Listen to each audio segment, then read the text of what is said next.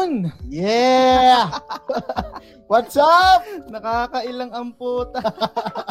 Magandang hapon mga tol. Kamusta? We are back and for another Sunday, another episode mga tol. Kamusta? TJ, shoutout sa'yo. Dush, kamusta? Ayan. Pre, kamusta? Ba't ka ilang? Ayos lang pare. Nakakailang kasi bago yung proseso, meron tayo ngayong ano, meron tayo ngayong nadagdag sa team. Um, Oo. si O1 ng Blaze, no? Siya yung yes. nag-ooperate ngayon ng live natin. So, ang maganda dito kasi pare, Mm. makapag-focus na ako dun sa show natin. Yan. 'Di ba? Parang kasi before nag-host ako, sumasagot ako sa inyo, Mm. and ako din yung nagtitingin nung, nung OBS. Medyo Oo, mahirap siya multitasking. Oo, totoo. So ngayon si Owa na yung nagmaman or nag-handle Yes. ng OBS. Siya na bahala doon. Meron na tayong creative director, guys. Makapag-focus na ako sa sa show mismo. Yes. So, yun. Sa usapan, pare. Mm. Yun, guys, ulit, kamusta kayo? Welcome, welcome sa another episode ng ating Topic Topic. Yan, every Sunday to guys, 6pm. At ah, gusto naming malaman kung kamusta kayo, no? Kamusta yung itinakbo ng linggo nyo? Yan, syempre, kasama nyo pa rin kami ang hashtag Team Jabols. Yun, no? Team Jabols. So, ayun men, sige, ikaw, may ano ka ba gusto ko ipahayag sa mga tropa natin? Wala naman para yun, maulan ngayon and shoutout dito sa mga nanonood na ngayon kay TJ, kay Hmm. Dutch, kay Jero, sabi ni Jero, mga master, pasensya na, di ko nahabol yung shirts nyo, nagka-emergency. Walang problema yun Oo, pare. Huwag mong isipin yun and Hmm. um, I'm Get praying well soon. for the fast recovery of your ano, of your Father. father. Oh, Yes. So, okay lang yun pare, wag mong wag mong wag mong isipin Oo. yan. Goods lang yun. So, kung kung nandyan ka pa rin, um, kung nandyan ka sa emergency room, sana makatulong tong show kahit papano malesen Yes. yung isipin mo. Ah, sana Mhm. mag-enjoy ka. Sana So, mapangiti ka yun. namin. Yan. Baka ano lang pre, unwind lang ng konti, no? Kumbaga, ito talaga yung ano eh. Pasok ko na rin pre, i-transition ko na na. Ito yung hangout show natin every Sunday kung saan at dito tayo nagpe-prepara tol bago tayo lumaban sa mga lunes ng buhay natin o sa mga laban ng buhay natin, pare. Totoo, Yan, totoo. so, ko, basahin ko na yung mga comment nila, pre. Nandito Sige, na rin si Maku. Yan, si Dush, dito lakas ng ulan, basahan na bubong namin. Yan. Saan ba banda si, ano, Dush, comment down below sa ang syudad ka ba banda? Alam ko Yan. Cavite si Dutch eh. Ah, Etibak Boys din pala to. Okay. Si Nicole, nandito na rin. What's up? Good evening. Good evening, Nicole. pre. So, sa, lahat, sa lahat, guys, sa lahat ng, ng naka-tune in ngayon, kung sakali man meron kayong mapapansin na na technical difficulties, let us know para ma-improve Mm. namin kasi ito yung first na iba yung proseso. So, tulungan nyo kami. yes. Sakali. Oo, para to si kagaganda ng show at syempre para maganda rin sa ano, sa pandinig ninyo, mga to. Mm, baka maganda yung panonood nyo. Mm. Pare, wag na natin patagalin, no? Kasi, Oh, sige. ano eh, kailangan na natin mag, ano, magbatuhan ng topic, lalo na maulan ngayon, di ba? Para malupit, no? Um, Sige na, simulan mo na, pre. Umpisan ko na, pare. Sumo? Sige. Go Okay. ahead. Ang topic na ibabato ko, pinag-iisipan ko kasi meron akong prepare na tatlong topic, no? Uh, Okay. gan- ganun naman lagi proseso. Sa every show, nagpe-prepare ako ng tatlong topic. Depende kung ano yung may isip ko on the spot, on the fly, Mm. kung ano yung magandang ibato. Mm. So, um, alam naman natin na Huwag kayong mag-tune out guys ha. Hindi to tungkol sa politics. Pero papahapyawan ko ng konti. Um, Sige. alam naman natin yung nangyari um, last last week, di ba? Parang masyadong mabigat. Nagkaroon tayo ng bagong um, presidente na ngayon. Yung nanalo Mm. si Bongbong Marcos. Mm. And then, yung, yung, yung span nun, yung week na yon leading towards the election, masyadong grabe yung social media, pare. Di ba? Talaga yung mga labanan, yung mga parinigan, Mm, mga And- pari, mm, Mm. nagpapari sa mga sentimiento. Totoo. Oh, and ang hindi maganda, I think, na kinalabasan nito is may mga pagkakaibigan na nasira. Meron nga parang mga relatives pa mismo, eh, no? Oo, sa loob ng bahay. Ah, sa loob ng bahay, kahit sa labas, ganyan. Ma makikita mo yan, meron akong mga kaibigan sa Facebook na ganyan. Sila-sila nagpaparinigan, ganyan. Mm. So, ang gusto kong ibato na topic ngayon is, ano ba yung valid na reason para mag-unfollow ng kaibigan o ng relative sa social media? Ang bigat po tayo. Gusto mo yan? Gusto mo yan, pare? Kaya pare, gusto ko yan. Challenging, challenging. Oo. So, sige pre, ayan. Ayan guys ha, ito bagong-bago. Nasa taas Mm. namin ngayon yung topic. yes. Ayan na. Ano yung valid na rason para mag-unfollow ng isang kaibigan o ng isang relative sa social media? Napakahirap sagutin. Hmm. Di ba? kaya nyo ba yan, guys? Kaya nyo ba yan? Kung, kung, kaya nyo yan, pare. Open tayo dito sa topic-topic. Kung gusto, meron kayong gustong i-share, kung ano yung reason. And actually, hindi yung reason eh. Sa, kung sa tingin nyo, sa end nyo, ano yung valid na reason Oo. para mag-unfollow ng kaibigan at ng relative. Regardless Mm. kung tungkol sa politics, tungkol sa pinopost nila na fake news or Mm. spoiler, anything is welcome. So gusto ko malaman sa inyo, sa side nyo, kasi ako meron ako, meron ako doon. Okay.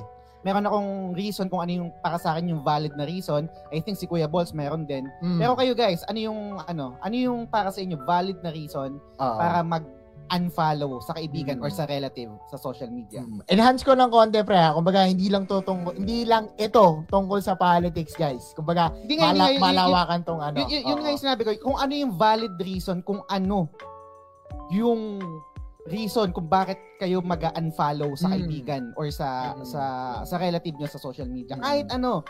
Walang maling ano dito, guys, ha? Walang maling sagot dito. Oo, kasi ha? nasa inyo yun eh. subjective kasi tong ano na to. Mm. Etong topic na to. So, syempre gusto namin marinig din sa inyo. Magkwento ako ng konti, tol. Hapyawan ko ng konti. Kasi, aminado ako may ginawa akong ganito eh. May ginawa akong gani- ganito lately. So, bakit ako nag-unfollow or nag, ah, nag-mute, nag-mute ng kaibigan? Mm. Regarding dun sa politics, syempre, I think okay lang naman to, no? Nabanggit mo Mm. na rin naman. Pare kasi, para sa akin, hindi healthy yung masyadong cancel culture Okay. regarding sa sabihin natin yung sa kandidato kung uh, bias or hindi naman yung binod. Ang siyempre, hindi na sa bayan yung nangyayari. Yung, yung ang nangyayari na pre, manok sa mat na yung laban. Hindi Hmm. naman yun yung punto ng election. eh. Ang punto ng eleksyon, manalo yung bayan, manalo yung tao. Diba? Mga nakikita kasi ako na ano, wala akong binabanggit na ano, ah, na partido ah, kasi all are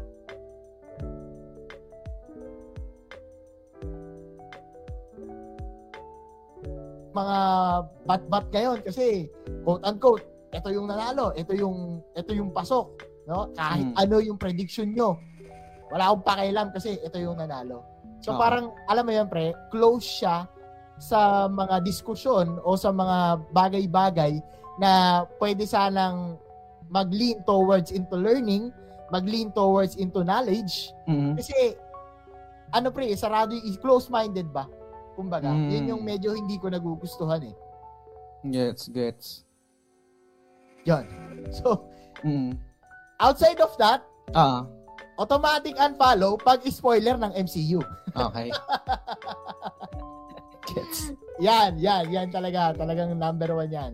So, basa ako ng comment tol. Tignan natin yung mga Sige natin, teka lang, diba? pero choppy daw kasi yung ano mo eh, yung audio mo eh. Ah, mag-back end muna tayo. Ako muna magbabasa ng comments pare. Okay, sige.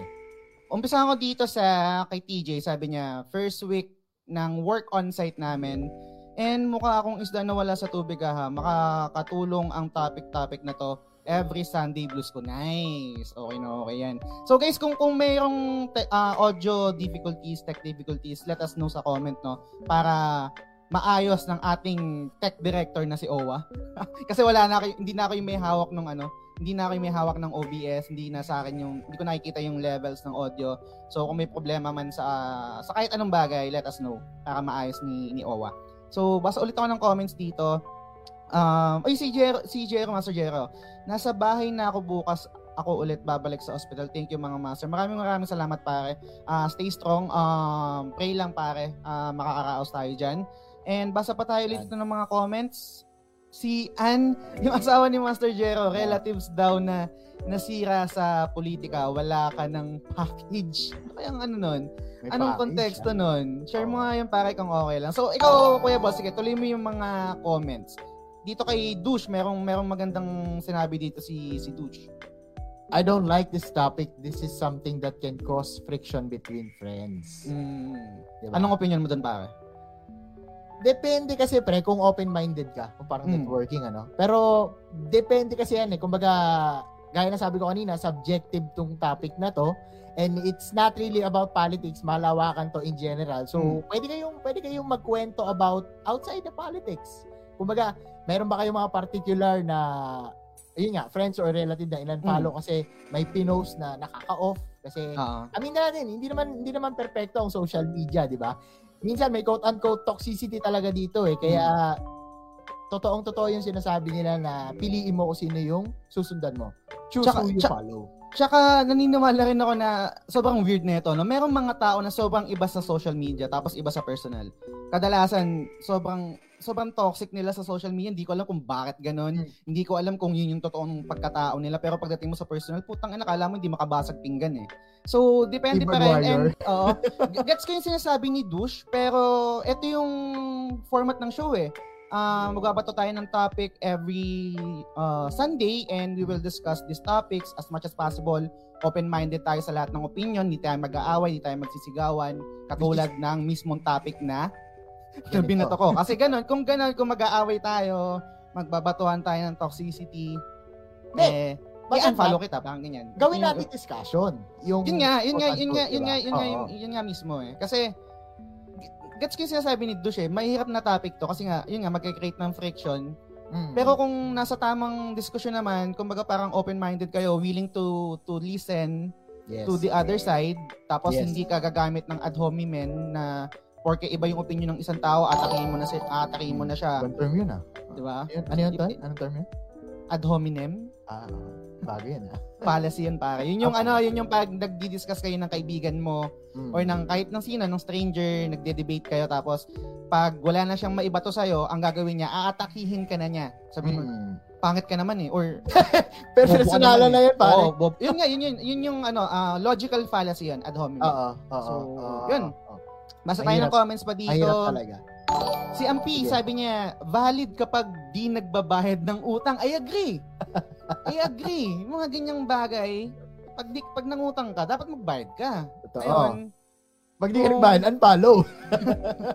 kalimutan na, utang ina. Oo, totoo, totoo. Ay, si Jonathan, agree. Agree Oh. sa spoilers, pare. Yan, sabi ni Sir Arnel, wala akong pinalo na kay wala akong Pina-follow. na kaibigan. Parang medyo imposible to kasi alam ko automatic pag friends kayo, pa, naka-follow ka dun eh, di ba? Unless i-manual unfollow mo siya, di ba? Hmm. Yan.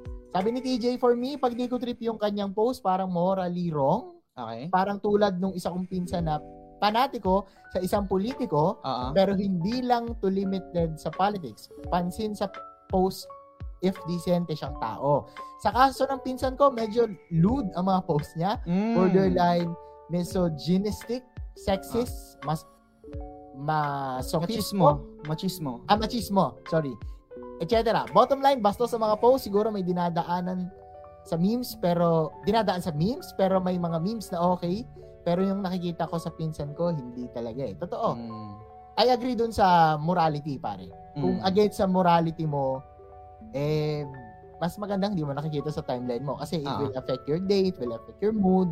Totoo. Yeah, so ang ganda, ang ganda example ng binigay ni TJ, no? And balikan ko lang ng konti yun, no? Shoutout sa na dumaan. May balikan ko lang ng konti yung binanggit ni, ni Dush kanina na about sa topic. Kasi may mga previous ano tayo, may mga previous topics tayong mahirap eh. And I we appreciate guys kasi kahit may mga ganitong klaseng topic na mahirap, nag nagte-turn to into a great discussion gaya ng Yes. ginagawa natin ngayon. So yun guys yung gusto naming i-partake sa inyo na this is a practice of ano eh, public speaking and critical thinking. Isa rin to sa punto ng show natin aside sa being a hangout show.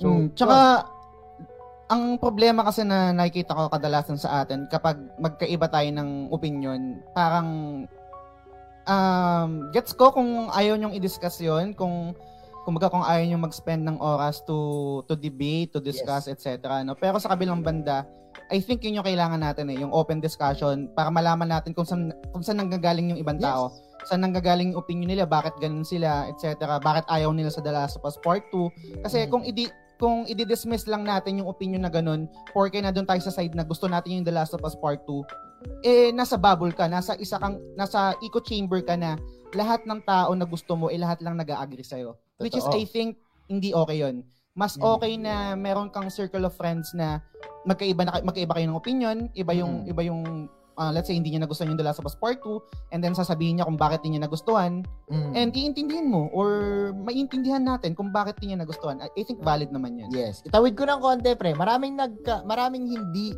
may gusto sa Multiverse of Madness ni Doctor Strange.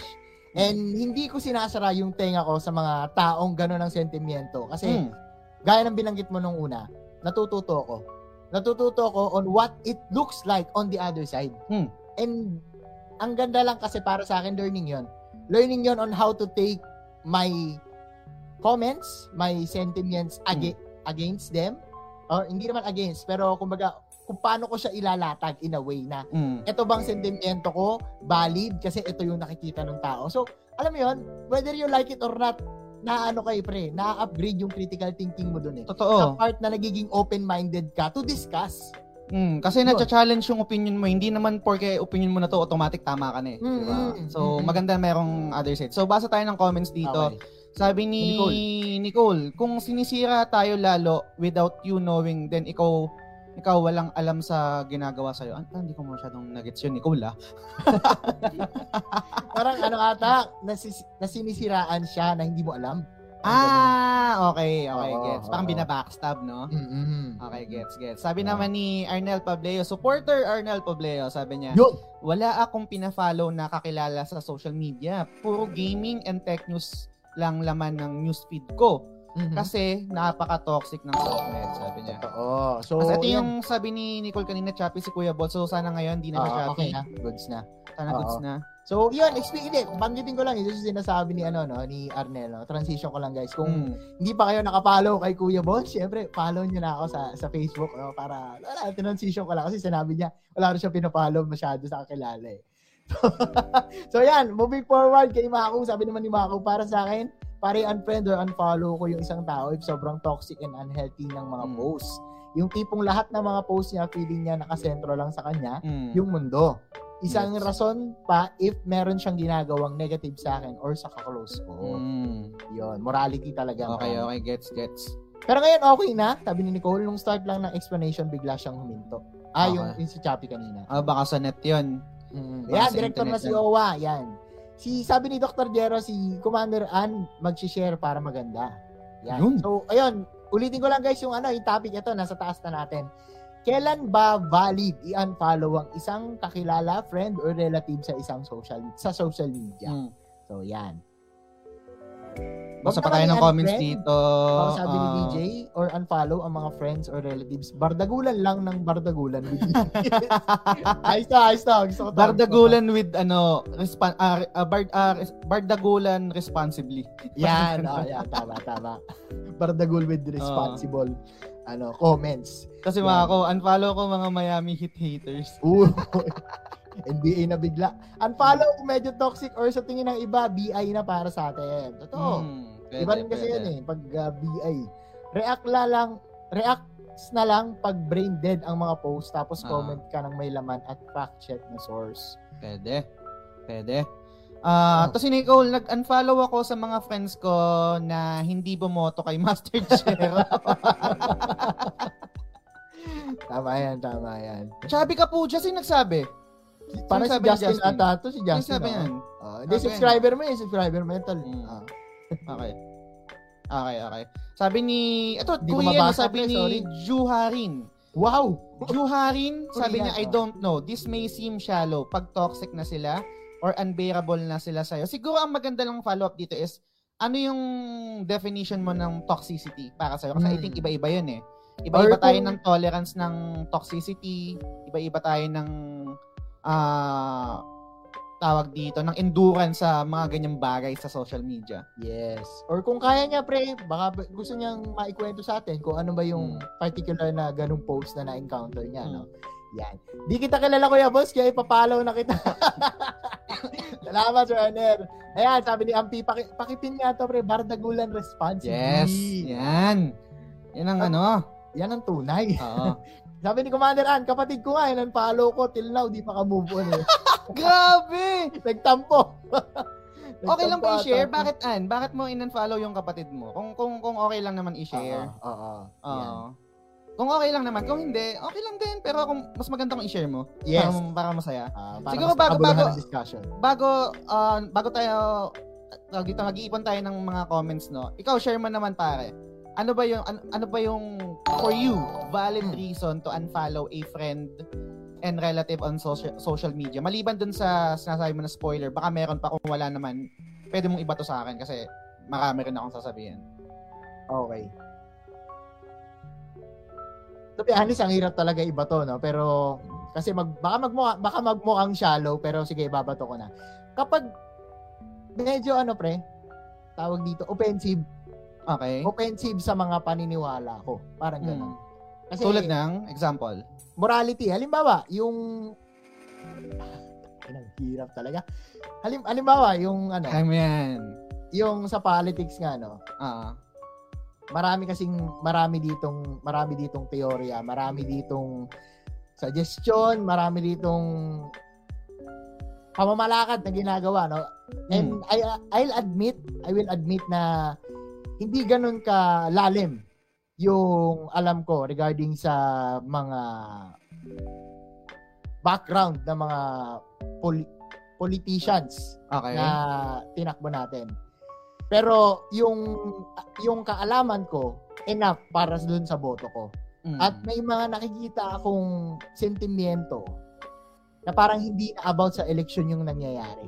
Mm. Yun nga, gaya ng nabanggit ko kanina, parang quote unquote, atake na. Atake Oo. na sa, sa tao Mm-mm. dahil yan yung binoto mo, ganto ka, pangit ka. Mm. So, saan galing yun? Okay. Diba? Kasi, binoto ko tong tao na to dahil naniniwala ako sa mga bagay na kaya niyang gawin. Base sa mga, na, nabasa ko, base sa, mga- base sa mga fact checks ko, sa Okay. source ko.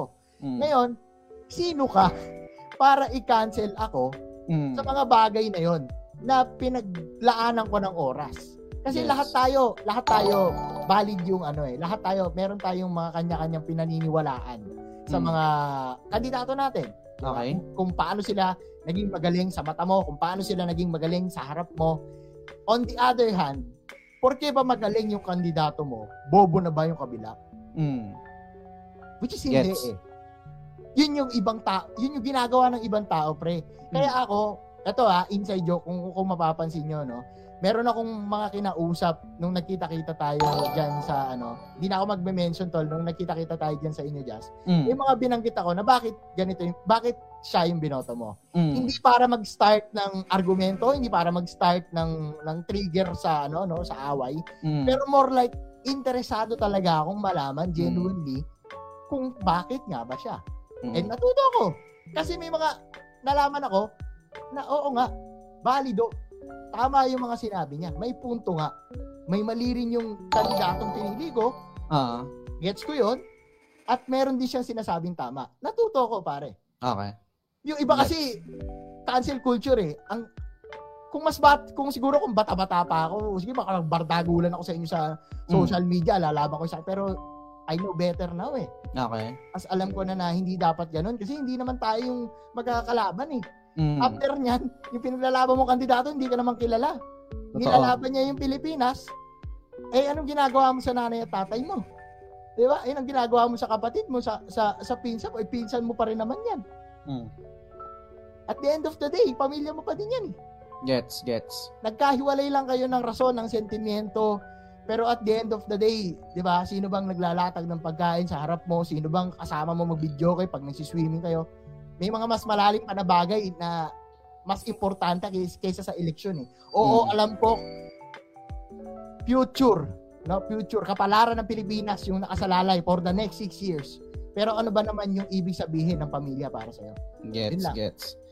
Okay. Ah, sa yun, so sagot mo yun kung yun yung Hmm. valid na reason para mag-unfollow ng fan relative sa yun, wala I, I have nothing against it. Bala ka sa Hmm. buhay mo. And kayo din guys kung anong trip nyo, kung ano yung valid reason para sa inyo Wag- para i-unfollow yung mga ano, Wag na may bala ka sa buhay mo. Hindi, Kasi, ganyan talaga yun. Hindi, Oo. ganun talaga. Yun yung nararamdaman ko. Bahala kayo sa buhay niyo. Wala akong pakialam doon kasi yun yung ano nyo eh. Yun yung para sa inyo eh. Kung, kung yun yung healthy para sa inyo, Mm. bakit ko kayo pipigilan mag-unfollow? O si, anong karapatan ko para i-correct kayo na hindi naman valid yan eh. Eh, yun yung, yun yung tutulong sa Tama. mental health mo eh.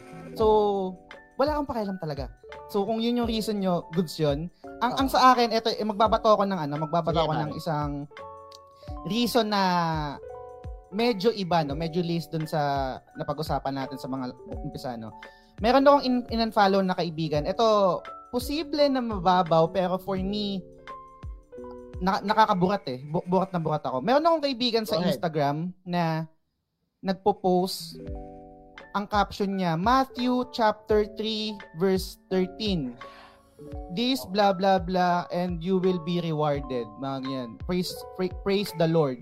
Tapos yung picture pare puwet, in-unfollow ko talaga 'yon.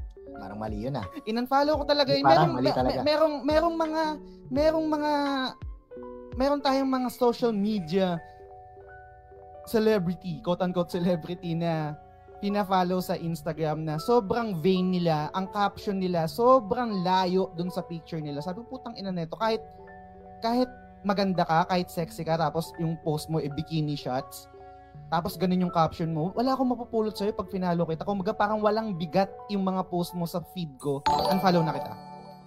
So, nag-unfollow ako doon sa kaibigan ko na yon. And yun, um, alam ko sobrang bago lang niya, pero ayoko ayoko sa feed na yun. Dagdag Pa-follow ko na lang si pa-follow ko na lang si Amara. Si Amara na Dagdag lang. punto ba yung nainis ka kasi Bible verse yung nakalagay sa puwet yung picture? Hindi, hindi hindi rin naman. Um dagdag 'yon, pero basta pag hindi pag vanity post, mas gusto ko pa yung tao na nag-post na talagang flaunting, oh, I'm I'm, I'm sexy, I'm I'm this, I'm like that, malupit ako. Wag wag na yung humble brag. Wag na yung humble brag. Yun, yun yung madalas na titrigger ako yung sobrang vanity, sobrang egoistic. Meron isang meron pa dagdag ko na lang. Meron pang isang social media influencer na taga RR na fina- naka-follow ako sa kanya tapos nag-post siya ng congratulatory post sa sa blacklist data yun na nanalo na sa ML. Mhm. Pero yung pictures pare, pictures niya ng mga posing-posing niya ng mga malulupet tapos congratulations. Anong anong connect niyan? Gulo. Anong anong ano nakikisabay ka sa hype tapos ang, ang ipapakita mong picture is yung Picture yung niya. yung picture mo? Anong connect yun? na, na walang hashtag na regarding sa ano sa Oo. game. Kahit na may, may wala akong pa- pakialam ni vanity na yun eh. Parang sobrang centered mo na magko-congratulate ka. Hindi, I mean walang banner nung nung Wala pare, event, wala. ano. Wala, Ah. walang kula- um, Layo con- talaga. Oo. congratulatory post tungkol sa kila VY sa sa sa team ng uh, I think Mm. blacklist 'yon. Mm. Tapos yung picture picture mo, ano anong connect? Putang ina mo.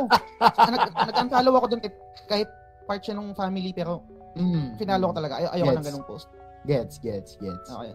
Okay. So go. Meron tayo ng comments. Ah, okay, tayo ng comments muna. Akala ko may may ibabato ka pa eh. Hindi lang, nairit, ayoko ng ganun. Na, nairita ako doon. I think valid.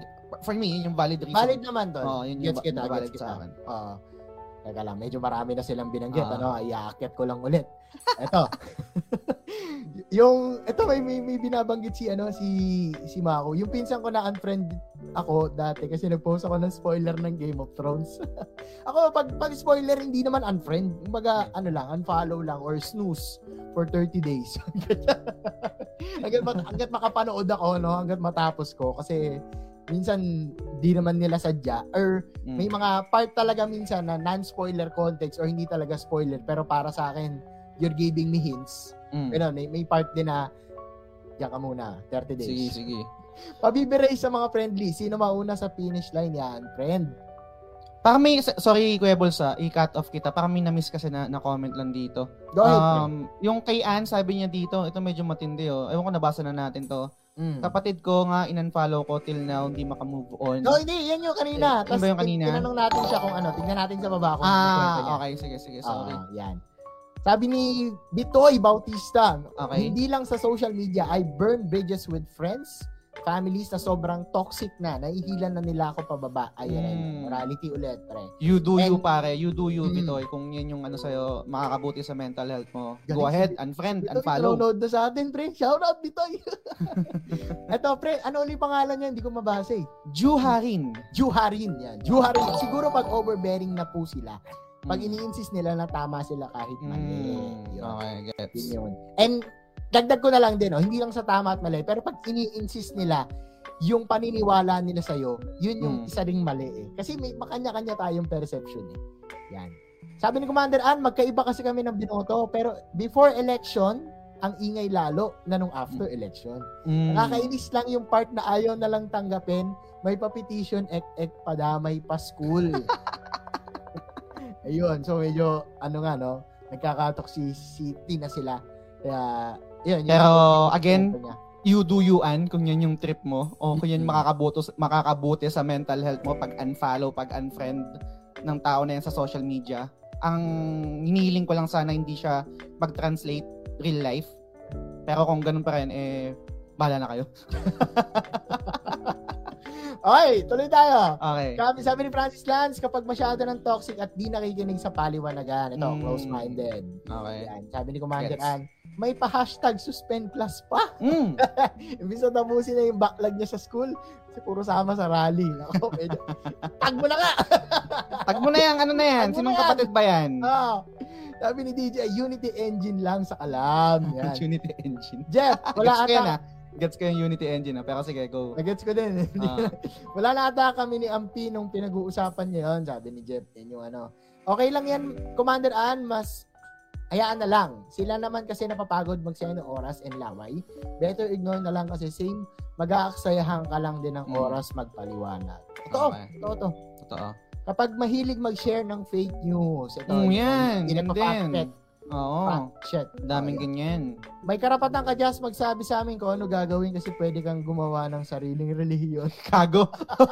Tantado. Sabi ni Director, Judas is the way, sabi ni DJ. Ipinatong comment na to. Yan, saksi ni Aikiru, Silogtology. Tahimik na siya ngayon, sabi ni Commander Ann. Sinabi ko talaga sa kanya, yan, follow kita, ang ingay mo kasi. Nagro-robot ba? Sino nagro-robot? Si DJ? Ako ba? Ako ba ulit? Mm. Parang stutter sa glit stream kanina. Ah, okay. Naiyak na si Kuya. Hindi ako umiiyak dyan. Nagpapaliwanag lang. Nag-stutter Ah, baka sa internet. Sa baka sa internet ni technical director 'yon, guys. So, Ah, ah, uh, let's ah. bear with us lang. Um, Edgy Web, got it, Boss Owa. Yun. Weeb, Weeb pala, Weeb, sorry. Mm, si, Pag Edgy, si rant- DJ yan, si DJ. Ah, si DJ to. Ah, Okay, yan yung okay. Facebook page niya. Ayos, ayos. Pag puro run nakikita ko sa post niya, ito yung ano, Mm, nag, pwede. uh, ginawang outlet yung FB, no? Mm, Master Jero for President all the way, sabi ni Posky. Yan kan si Posky. Relate ako doon ah. Mention na kita. Joke lang. Masama makipag-away, sabi ni Joseph. Okay. Saka yung imaginary haters. Ayun! Ano yun? Yung kala mo ano, kala mo putang ina kala mo celebrity o social media influencer ang daming naka-follow putang ina. Oo.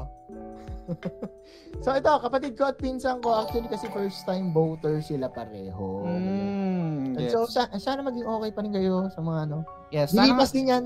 sana hindi sana hindi mag-translate sa ano, Oo. sana hindi mag-translate sa totoong buhay. Kung social media nyo lang okay lang yun, you do you Oo, pare. I-outing nyo na yan. Mm. Uy, 100 Salamat! stars from Nag-activate Nicole. ng Stars Sabi ni Party. Nicole, baka lang gusto mo dagdagan to, boss. Posky Main. Posky Main, you know? Ayan. Wag you, Tapos, Lord.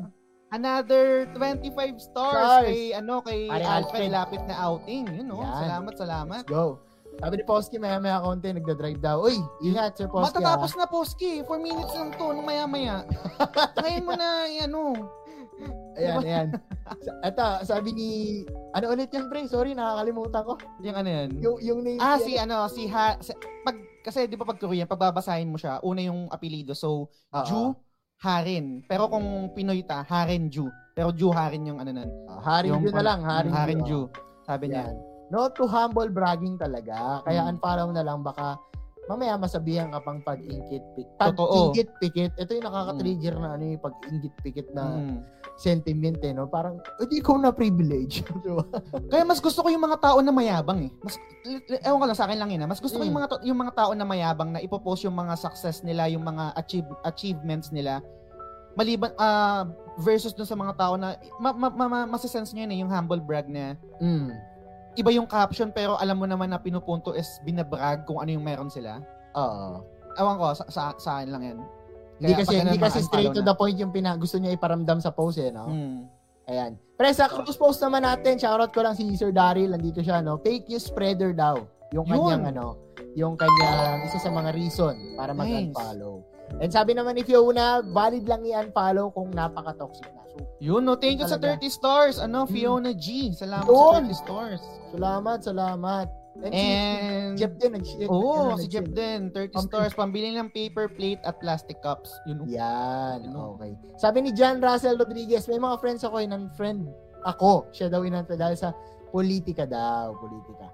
Naku, ano kaya yung mga pinost si Sir John Russell? No? Baka, Hmm. Na-trigger yung kanyang mga... okay lang yan. So, sabi nito ni Commander Ann, yes, yes, pares at kapilang katapat nung dalawa na yon. Wala naman kami personalan so Mm. far. Kumbaga, ano lang, peace of mind lang talaga sa newsfeed. Mm. Yan. Kaya mas gusto ko sa Reddit si Alfred. Tsaka, I mean, feed nyo yun eh. Facebook account nyo yun eh. So, yung Hmm. feed nyo, you can do whatever you want kung ano yung kasasaya nyo or yung kakabuti ng mental health nyo. So, Yes. I think kung ano mang reason, valid yan. Yan. Pero nasa sa inyo yun. Oo. kung anong tama. nyo. O guys, ano ulit ha, maraming maraming salamat sa nagla-like, heart at haha-reacts nung nung show natin at syempre yung mga nag-share no. Hindi man namin Yes. kayo ma-shoutout lahat sa dami pero maraming maraming Maraming maraming salamat guys. Lalo sa mga nagsisend ng stars. One minute na lang. Sana uma... Uy! Vitoy Bautista! 400 stars! Konti na lang. Aabot ba? Aabot ba? One minute na lang. Ilan ba? Ilan na ba kulang? eh. Ilan na kulang? Konti na lang eh. 40 na lang guys, 40. Hindi ko alam kung ilan pa hindi ko nakikita sa akin kasi eh. Oh, 40 na lang nakalagay dito. 460 Oh, 40 na lang. over 40 na lang 500, guys. pare. Kain na Oh, no, no, no. Oh, Guys, kaldag na ako, 40 na kaldag, lang. kaldag na ako. One minute, one minute. Clutch, clutch, clutch. Clutch, clutch. Patap, di ko tuloy Oy! yung Tinapos na ni Vitoy! Oy! Si Ray, nag-send din! Nag-send din! Nag-send din si, si Ray, 75 stars! Ang dami kamay sa mo. Someday. Ano ba yun? One day will live. Okay, pwede na. Okay, guys, salamat and, and live na kami. You will remember. Pwede na kami mag-end live. Kota na. Ah, Maraming maraming you. salamat. Maraming guys. maraming salamat, guys. Susunod na episode ulit. Bye. Hindi, joke lang. Guys, maraming maraming salamat. Thank you, guys. Yan, Thank you, ah. thank you, thank you. Kay Ray, nag-send din ng 75. Kay Sir Bitoy, Ray, salamat 450. Ray. Vitoy, supporter Vitoy, salamat. Guys, maraming maraming salamat sa mga nag-participate sa napakahirap na ano no na topic na Hmm. binato ni Jazz kanina. So, I guess move forward na natin pre and Sige, this pare. time bababa bababaan ko lang ng konti para Ah, medyo enjoy naman yung next topic natin. no? Sige, kwento ko kayo ng konti. Nung ano kasi last Wednesday yon last Wednesday naghahanap ako nag-edit kasi ako ng video and I was looking for a transition video napadaan ako sa page ng World WWE pre World Wrestling Entertainment ngayon meron pala last time WrestleMania 30 na nag-reunion si Hulk Hogan si Steve Austin Stone Cold at si The Rock okay. Familiar ka ba sa WWE pre sa wrestling?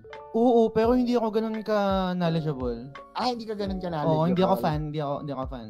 Ah, okay. Na, na- nanood ka naman before kahit isa or hindi talaga? Yung ano lang kay Rikishi tsaka yung kay Mankind, yun lang yung mga Mm. pinanood ko before. Yun yung mga Okay. na-follow ko ng mga wrestlers before. Okay, Stone, sige. Stone Cold, yun. Yan, yan. I think, oh, sige, may, meron kang idea, no? Sige, bato ko to, no? So, eto guys, may sentimento kasi before na nung una naniniwala ako sa wrestling, eh, dito sa WWE, no? Kaya lang nung medyo tumatanda ako, nagkaroon ako ng notion na parang teke, parang parang fake, parang scripted. And as of now, as of now, alam ko na scripted nga siya. Kumbaga parang these are group of people na talagang hired or expert stuntman Mm. kasi ginagawa nila ng live yung mga ano na ginagawa nila. So, ang gusto kong itanong pare sa is ano yung take mo sa pagiging scripted nung wrestling? Mm. At eto ibabato ko na lang din sino ang paborito mong wrestler sa WWE? Okay. Yan. So, Hindi Yun. ko hindi ko alam kung WWE to pre no kasi nga hindi ako ganun ka fan, hindi rin Mm. ako ganun ka knowledgeable no. Pero ang favorite ko before is si Mankind. mm, Kasi yung si Mr. Sako, ah, yung meron siyang oh, meron siyang medyas, 'di ba? Tapos Ah, ano yung- niya. May, may smile. Yan. Ah, tapos yung second naman is ah si Rikishi siguro yung inaano niya yung puwet niya dun sa ano sa kalaban. Oo, 'Di ba? Yung parang oo. dinidikdik niya yung puwet doon. So yun yung mga Mm-mm. na-enjoy ko na na-enjoy ko na mga wrestlers before. Mm. Tapos, um, growing up, yung wrestling, syempre ginagawa namin, nag-wrestling kami ng mga kaibigan ko. Pero Yan. for some for some reason, alam ko pa rin na fake sila eh. Never ako dun sa side na naniwala na hindi siya totoo. Ewan ko siguro bata pa Talaga? lang. Oh, Oo. bata pa lang hindi ako nagkaroon ng illusion na na peke yung yung ay na Hindi ako Na nagkaroon ng illusion totoo. na totoo yung yung wrestling. Oo. Hindi ko na hindi ko na ma-pinpoint or hindi ko na maalala kung sino yung ta- taong nagsabi sa akin, "Uy, peke naman yun eh." Hindi naman Ah. totoo yan. Hindi ko na maalala pero Oo. growing up alam ko na hindi siya totoo. So hindi wala wala- kumbaga parang hindi ako nasaktan ng ganun, wala akong moment na ganun. Pero dun sa sa question mo, I think tinitake ko siya as ano eh, as purely entertainment lang talaga na hindi Mhm. siya sports na Mhm. eto, yung mga nangyayari dito is scripted. Talagang kailangan mo ng ano eh pare, ah, suspension of suspension of disbelief. Kadalasan pang nagko-consume tayo ng kahit anong media, movie, drama, video games, at some point gagamit at gagamit ka talaga ng tempo, temporary suspension of disbelief kasi kung hindi, hindi mo may enjoy yung content na yun eh. Kunwari, pag nanonood ka ng Dragon Ball, ah, putang inang corny naman nito. Hindi naman totoo yung Super Saiyan eh. 'Di ba? Kailangan mong maniwala na, na doon sa, sa sa sa mundo ng Dragon Ball is totoo yung Super Saiyan at malalakas sila. Kasi Mm. kung ididebate mo 'yun, malamang hindi mo talaga may enjoy. Hindi mo ma-enjoy. Hindi mo may enjoy. So, itong sa wrestling, going back to your question, Mm. Um, tinitake ko siya talaga as entertainment lang talaga. Pre. Eh, ik- ikaw ba, nasaktan ka ba? Meron bang ganong moment sa'yo? Tang ina, hindi pala totoo to. Ganon? May ganong moment ba? Honestly, pre, meron. totoo, totoo. may, may part na, tang ina, naniniwala ako, ano yan, totoo yan, kasi, ako ko, wala, walang, walang nagsabi sa akin na, ano eh, na, na, na, na fake siya eh. Oo. Not unless nalaman ko na parang, yan, yung idol mo, si Mick Mm. Foley, si Mankind, nagpunta dito sa Pilipinas at may parang nag-ambush interview na scripted ba yung WWE. Tapos, not may, non-verbatim ah, pero sinagot niya oo. Mm. So parang doon, at that point, and parte na rin siguro na nawalan kami ng cable, hindi na ako masyadong nakakapanood ng mga updated. Oo. Pero kasi, hindi ko maitatanggi sa sarili ko. So, banding kasi namin to ng tatay ko noon, pre. So, sabang, sob- sobrang sagrado nung part na yun na parang pag nanonood na kami ng Royal Rumble, Oo. may, may ano, pre, may, may, may mga expression na, ay, putang ina, natulog, mga ganun, pre. Yung talagang, daman-daman namin yung laban. Oo. Talagang paniwalang paniwala kami doon sa mga nangyayari. Mm. And parang nung part na yon sobrang sobrang lupit no, no? May, may part na yon and then nung parang tumanda na ako, naisip ko, may part din kasi na di nagdudugo yung mukha nila eh. Paano hindi paano scripted yan? Ibig sabihin ginusto nilang ginusto nila na ano na sumabog yung mukha nila sa dugo. Wala Ah. namang ketchup ketchup sa mukha eh. Nakikita ko inaampas talaga ng mukha eh. Oo. Later on, narebatan ko yung sarili ko, pre, na it's part of the act. Mm. Na talagang train sila to do that. Di ko alam kung masok masochism ba yung tao doon, pero they are really expert stunt man. Mm. s- Stuntman na. Oo, kasi napanood ko yung ano eh, napanood, may napanood akong movie, it's about WWE, Fighting with My Family. It's a story of a wrestler, kay Paige yun, na parang there are a series of seminars, there are a series of workshop that you have to do. There's a series of yung mga batuhan ng linya sa wrestling. Oo. Para wino-workshop nila yon. Mm, Para- parang literal na teatro, parang teatro. Totoo. Na talaga nagpa-practice Exactly, sila. pre, teatro. Para makita nila at kung kakagating ka ng tao, it will really be up to you and what you are going to say on the ring. Mm. Pero lahat yon pre, kasi meron ding opening songs, di ba? Yung, Mm. yung, yung feeling na, ito yung sobrang sarap sa, sa wrestling, pre, na pag lumalabas yung paborito mong character out of nowhere, tapos natatakot yung tao sa ring, Mm. Parang hindi naman kung sa realidad do kung gano'n ang kalaban wal, walang ganong walang ganong factor eh. Pero dahil quote unquote sports pero quote unquote entertainment 'di ba? Mm. hindi, hindi nga siya sports entertainment kasi yun yung totoo eh. Yun yung realistic eh. Dahil quote unquote entertainment siya may mga ganong factor may mga opening songs may mga gulatan may may biglang susulpot si Undertaker sa likod mo.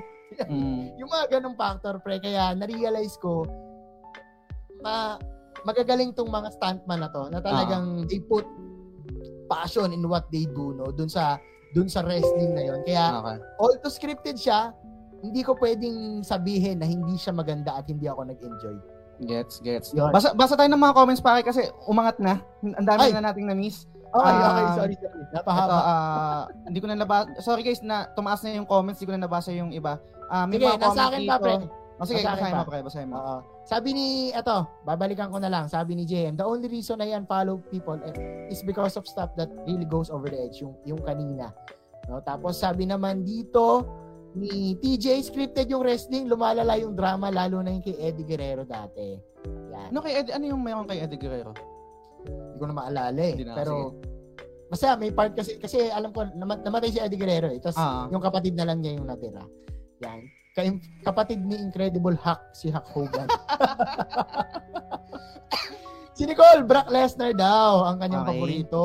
Ito, pabulakan ako ng konti, pre, ha? Si Brock Lesnar, napunta to ng ano eh, yung UFC ba yon Y- yung totoong laban. ah, ah, ah, ah, ah. UFC ba? Parang ketchup ata yun. Tama ba? UFC ba? U- Oh, U- U- UFC, oh.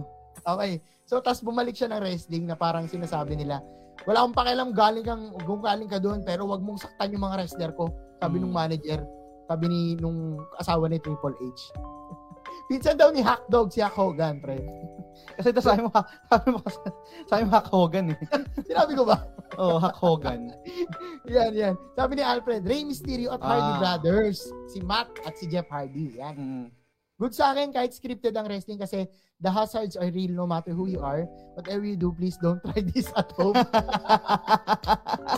Galing. Galing! Galing! Atawid mo yun ah. Magagaling na Tawid actors yan, yan. Rey Mysterio. Totoo, sabi Sir Jan. Dwayne The Rock Johnson, sabi ni TJ. Ayun, oo. Ang epic ng People's Elbow niya nun. Tapos si Mark Calloway, yung under, si Undertaker. At Mm. uh, recently, nag-retire na siya sa, sa entertainment sa WWE. Shawn Mm. Michaels sa akin dati at si Undertaker, sabi ni Sir Fred. Mm. Yan. Sabi ni Fiona, growing up, napansin ko na fake yung res, wrestling sa TV. Kasi nung hinampas ng classmate ko ng upuan, yung classmate namin sinugod siya sa Tapos yung mga wrestler, hindi, no? Yun nga eh, yun nga eh. Ultimate Warrior, Macho Man, Bret Mm. Hart, Steve Austin, tsaka si The Rock. Yan, marami si, si Ray. Ito, ito si JM. Mm. WWF, WWC, WCW are all scripted, but those guys don't get their gig if they didn't have the talent and the endurance. Agreed. Mm. Regardless of how planned or scripted it is, we cannot discount the hardship and injuries they go through Mm. Dagdagan ko, for the sake of our entertainment. Mm. Yan. The top 5 wrestlers of all time list niya. The Rock.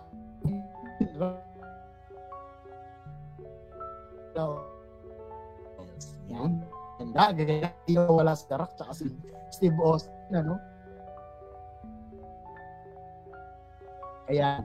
So, ayan, ulitin ko lang ha. The Rock, Stone Cold, Steve Austin, Roddy, Roddy Piper, The Undertaker, at si AJ Styles. Okay. Ato, si, si Viva La Raza. Happy Eddie Guerrero, tsaka World Life. Ganun, gan- ganito pa si ano, guys. Si John Cena noon. Yan, hindi pa Ah. siya ano, hindi pa siya ten ten ten ten. Tsaka Genera- D-Generation X. I forgot Goldberg. Yan.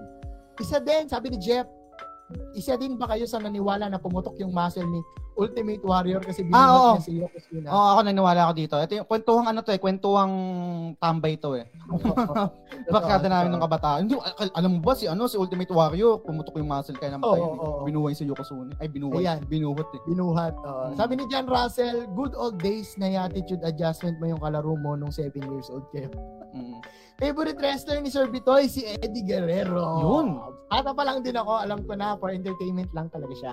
Kaya sobrang favorite ko si Eddie Guerrero kasi Kwela, kwela talaga. nung gimmick niya. Pamilyar ka ba doon sa ginagawa ni Eddie, pre? Hindi pa, hindi ko na matandaan eh. Yun yung mga part na nang duduga siya, na parang Okay. pag hindi lumingon yung referee, may mga ginagawa siyang kabalastugan na foul doon sa kalaban niya para Mm. matalo, para sure win.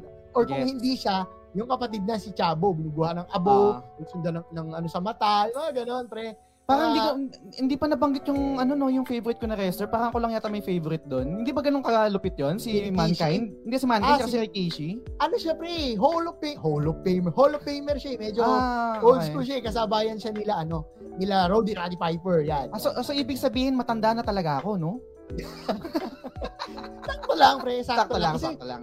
Hindi, yung mga wrestler na to, umikot-ikot to, yung mga Ah, nagkakambak ah, ngayon, ah, nagkakambak sila. Parang K-pop yan, nagkakambak-ambak yung iba dyan. May Mm. mga iba, lumalaban uli, gaya ni Edge. Si Ah, Edge biglang gets, bumabalik, di ba? Yan. Sabi ni Sir Fred, ma- mas masakit sa akin malaman na yung fake taxi scripted pa. Ayun lang. Iba to, Lods. Ibang topic to. Fred, teacher, teacher Fred, baka mabasa yun ng mga estudyante mo, ha? Ingat-ingat, ha? Oo. Sabi ni Francis, favorite wrestler ko si Randy Orton talaga. Legend killer days, tas yung mga RKO out of nowhere.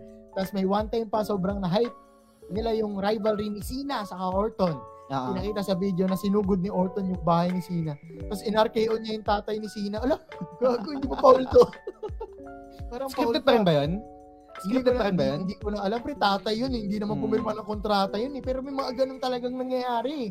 Meron pa, anak ng wrestler, bin, binayo rin sa, ano, eh, sa ring. Eh. Scripted pero totoong masasaktan ka, sabi ni Ray. Goldberg, Rey Mysterio at Hardy Boy, sabi ni Jeff. Kaya pinalitan yung name ng from WWF, yung Federation naging Entertainment. Hell in the Hmm. Cell talaga, favorite ko na. Ay, oo, maganda to. Ito yung nilalaro namin madalas sa ano sa PlayStation. PlayStation. Oo, Oo. Hell in the Cell. Wala, walang, walang labasan dito eh. Yan. Attitude era is love. Sabi ni JM. Ta- Di ko na di ako naniwala nung gumamit ng flute si Great Kali para makontrol yung sack ni Puppet. na cobra ni Santino. Tsaka- si na- Santino pre parang ganun din si Mick Foley. May ano siya, may Mr. Sako. Oo. Na, naalala ko pa, dun, I think ito yung reason, isa sa mga reason na parang ginawang example sa akin. Fake yan, fake yung, yung ano, wrestling. Yung, Oo. yung, di ba si Undertaker? Hmm. Tapos meron siya yung ano, meron siya yung alalay, tapos parang may hawak, may hawak something, tapos andun yung kainaan niya. Parang ganun ba 'yon, yung yung Yung storyline doon? Ano pangalan noon? ano yung, yung jar ba? Oh, yung jar, oo. Oo. Yun nga. Yung So jar. hindi siya na, hindi hindi talaga totoo. Meron bang ganun sa totoong buhay? Wala walang ganun. So ibig sabihin, hindi totoo yung yung wrestling ng time, pero sobrang lupit noon yung yung Sobrang meron pang story na nun. ganun. Kasi ang pinaniniwalaan mo, patay na si Undertaker Oo, eh. yun nga Tapos eh. nabubuhay para mag-wrestling. Kasi pag binaburied, pag binaburied alive mo siya, Oo. baliwala, nabubuhay pa rin, babalik pa rin bigla sa intro. Anong na- pangalan nun pre yung alalay niya? Di ba patay na Hmm. patay na rin yun? May alalay Nawawala, niya, di ba? nawawala sa isip ko yung, yung maliit yun eh, na Oo. parang emo kid na may ano sa sa mata. Guys, comment down below kung naaalala nyo yung ano, yung pangalan nun. Yun yung madalas niyang kasama pag ano eh, pag naglalakad na siya, hawak-hawak Hmm. in jar. Yan. Tatay nila, si Hacksaw Jimmy Dugan, sabi ni Hulk Hogan. Naging UFC champion si Brock Lesnar, sabi ni JM. Mm. Yan. May documentary yan, Dark Side of the Ring. Scripted talaga siya. Kaya Okay. kay kay Fabe tawag nila. Yan. Kay Fabe is a short hand term that involves acknowledging the stage scripted nature of professional wrestling Okay. as opposed to a competitive sport despite being presented as authentic. Ah, Kaya naging. WWE siya. Ay, karag, karagdagang alaman. Mas maganda si World Life John Cena, sabi ni JM. Ayaw niya na yung bago. Sabi ni Bitoy, bata lang talaga kami. Okay na, lads. So, supporter Bitoy, okay na yan. Um, Okay na, lads. Medyo technical foul, pero sige, accepted. I feel you. ano, ano yung technical foul, pre? Technical foul kasi usapang ano eh, usapang edad eh, di ba? Parang Ah, mas bata okay, okay. kami, ganyan, ganyan. Goods lang, goods lang. Gusto lang yan, lads. Yung Batista bomb ni Godfrey, yung malapit talaga. Ay, hindi ko to napanood. Ah, sa Elden, Elden Ring. Godfrey? Ah, okay, Yung okay, okay, okay. second phase niya. Medyo lumayo ako. Okay, Ah. okay. Horulu, horulu. Yan. Si Paul Bearer. Yun, si, ano, si Ah, Paul oo, Bearer. yung pangalan ng alalay ni Oo. Undertaker. RIP. Yan. Hmm. May nakakaalala pa ba ng laban ng Hardy Boys tapos M&M? Hindi ko na maalala eh. Ano yung M&M? Hindi ba yan multi multi-marketing chemical? hindi, hindi, hindi. Hindi ba? Ba May ganun daw sa US. Eh, Paul Bearer. Yan, yan. Dami yan. comment. Alundra Blaze lang, inabangan ko noon, tsaka si Hulk Hogan. Sa, sa Kogan naman. Aasakin ka na naman nila. Sino si ano sino yung Alondra Blaze? Kainom nga muna ako na ano. Ano yung, eh. sige, ako man ang mo? Sige lang. Sabi ni Mako, anong favorite niyong signature move ng mga wrestler na natry nyo gawin sa classmate or kapatid nyo? Ako siguro yung Mr. Sako dahil favorite ko yun. Talagang yung bata kami, di ba naka leather, nung elementary naka leather shoes ka, tapos naka naka medyas ka rin. Yung tatanggal ko yung medyas tapos kagan, ginanong ko talaga sa mukha ng ng kaklase ko. Tapos yung yung move din ni Rikishi ginawa ko din isang beses kasi mataba ako. So mali, malaki yung malaki yung puwet ko. Ginanon ko ba? talaga. Oh, ginanon ko yung puwet ko talaga dun sa kaklase ko. Mm, mm, Walang mm. pants? Walang pants? Ay, hindi. Hindi ko, hindi, hindi Ay, kaya. Na, naka, nakasuot. Hindi ko kaya walang yun. pants yun eh. Oo, pag si, ano, tinatanggal niya. Hindi ko kaya yun. Talagang nakapan siya, pero ginaganon ko yung pet sa, ano, kiss my ass, mga Oo, ganyan. oo, oo, oo. Sige, so ano friend, ang dami ko na nabanggit, hindi ko pa nakwento yung akin, no? Eh, banggitin ko na, na Sige, go. na ako eh. Para yung paborito ko, yung Destruction Brothers. Brothers of Okay. Destruction, pre. Si Undertaker tsaka si Kane. Mm. So, pag, umano, pag umangat na yung ano ni ano ni Kano tapos pag gano'n bang sasabog yung ano sasabog yung ring pre ni ni ni ni ni yun yung para sa akin greatest era pre yung dalawang nagpapatay-patayan nagkampihan kasi Ah. magkapatid sila pinaniniwala ko itong ino magkapatid yan daddy sabi ko sa kanya pag yan nagsama walang makakatalo diyan kasi unang-una pare sila ng moveset pre yung Ah. pag na-knockout sila Pareho ng tatayo moves. silang ganun yung tatayo sila, pre. Yung tatayo sila na, ano, tayo papao sa Meron pang lore, eh, no? Meron lore. May Yung- moveset, pre. Totoo. Na parang parehas sila na pag na-knockout, yung biglang tatayo ng gano'n. Tapos, Ah.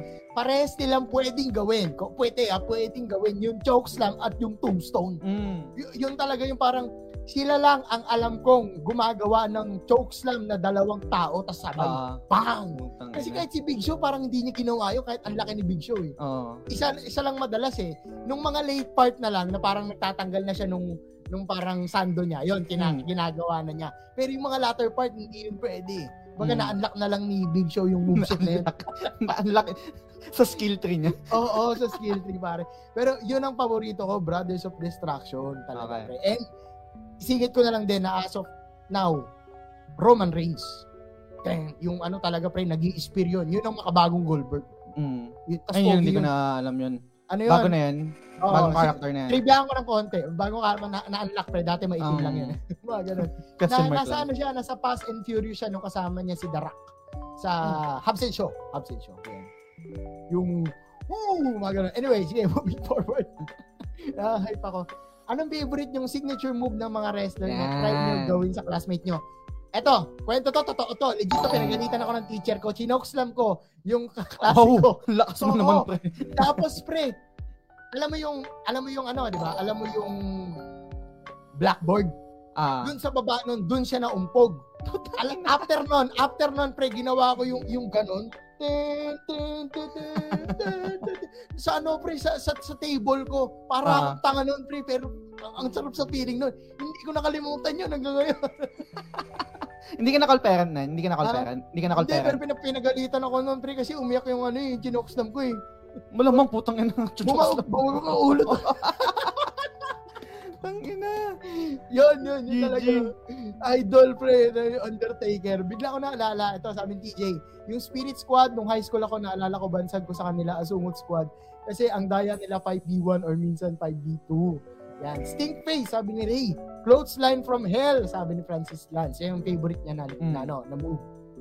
Kasi, alam mo yun, ewan ko kung may ganun sa UFC, pero may mga pangalan ba yung moves nila sa UFC? Di ba wala naman? Dito Malamang talaga wala. meron eh, di ba? Mm. Chokeslam, 619, ano pa ba? Swanton Bomb. Kung kung tutuusin yung yung wrestling medyo weeb. eh. Parang mga anime na may mga may mga pangalan yung mga move, mga may mga ano, intro. mga skill, mga Totoo. signature moves. Totoo, totoo. RKO, yan, isa pa, di ba? Naging classic, global meme pa yan. Mm. Attitude adjustment at saka spear, sabi ni Jan. Pedigree pag natatali ng sintas ng sapatos. Ito kay Triple H naman to. Naalala ko yung kapatid ko, dinala ko ng, dinali ko ng switch in music, pre. Pa sa ano, Ano sa, yan? sa baba. Kay ano, Ano to, kay? Shawn Michaels yun. Mahirap, Mm. mahirap yan eh. Pero, kasi pag ginan nyo, pak! Putang, may ano, pre. Ito yung ano, bugulo yung background ko. Pero ito yung rason kung bakit parang naramdaman kong scripted. Kaya malakas yung feeling mong sipa nung wrestler sa kalaban. Kasi Mm. pre, pina, tinatapik niya yung ano niya, yung hita niya, pagka Ah. sa pagkasipa niya, yun yung tunog.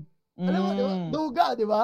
Yun, yun. Isa yun sa duga nung ano, nung yung yung isa natatandaan ko na parang sumikat nung nung nung times namin yung kay Pang- Steve Austin, yung kay Steve Austin din yung stunner niya. Yun, yun yung babayagan muna, 'di ba? Pag Oo, binayagan. oo. Syempre mapapayuko ka pag binayagan, binayagan ka, 'di ba? Hmm. Siya kami gaganon. Oo, yun, yun.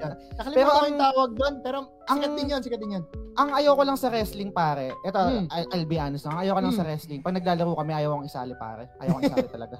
Bakit? Sino, sino, sino ayaw lugi, sumali lugi. sa'yo? Lugi, lugi tayo dito. Lugi. Gamer, gamer. Kung pa Hindi, lugi, sa, lugi sa katawan pare. Lugi sa katawan. Alam mo yung laro ng Tom Sawyer? Kahit sa Tom Sawyer pare, hindi ako sinasali. eh. Yung, ay, IRL na, IRL na. Okay, okay. in real life. Oo. Hindi pwede dito. Masyado kang mabigat. Ayaw mo nun? Yung Kusuna or ano, Rikishi talaga? Oo, oo. Pero yan, basta tayo ng comments pare. Sige. Yung Okay. Ministry of Darkness nila, Kane Undertaker, pati The Brood, Edge, Christian, and Gangrel. Yan, sabi ni JM. Excuse me, may SummerSlam event pa dati. Lahat ng teams pumunta sa ring para magrambolan. Yun, fun times. Nakakatawa, bushwhacker, sabi ni Mao. Chokes na tombstone, sabi ni John. Naalala nyo pa, stunning Steve Austin, may buhok pa siya and babyface character. Ito yung mga lumang part na to. Meron din Kuya Balls fave ko na MMA move, Gamora Lock. Ah, meron din sa MMA. Pero Okay, hindi okay. hindi siya siguro merong Hindi lahat? gets pero hindi I mean hindi siya yung parang hindi ko ma hindi ko ma-articulate ng maayos pero parang hindi weeby. Okay, okay. Alam mong move talaga na yun na yun talaga yung move ko. Kumbaga parang Mm. hindi signature move siguro or anything Oo. pero Ankle lock. Spanner, Oo. Mr. Sako. Puta, alam mo yun, parang animated yung yung mga pangalan ng mga Oo. moves sa, Ang nagpapa-weep para sa akin, pre, kung nabanggit mo, no? yung, yung intro eh. Ay, yun na nga. Pero ang angas nun, pare. Oo, oo, Yung mga angas oo. nun, yung mga intro na ganun. Oo, pag... Pero may intro rin, may intro rin naman sa UFC. Pero Meron iba ba? yung intro sa ano eh, iba yung intro sa sa wrestling, yung parang Oo. full production eh, di ba? Oo, pre, may, may, may ano pa eh, may, may, may fireworks pa eh. Pag si Oo. Batista lumabas, di ba? sobrang lap trip, pre. Sobrang saya, no? Ayan.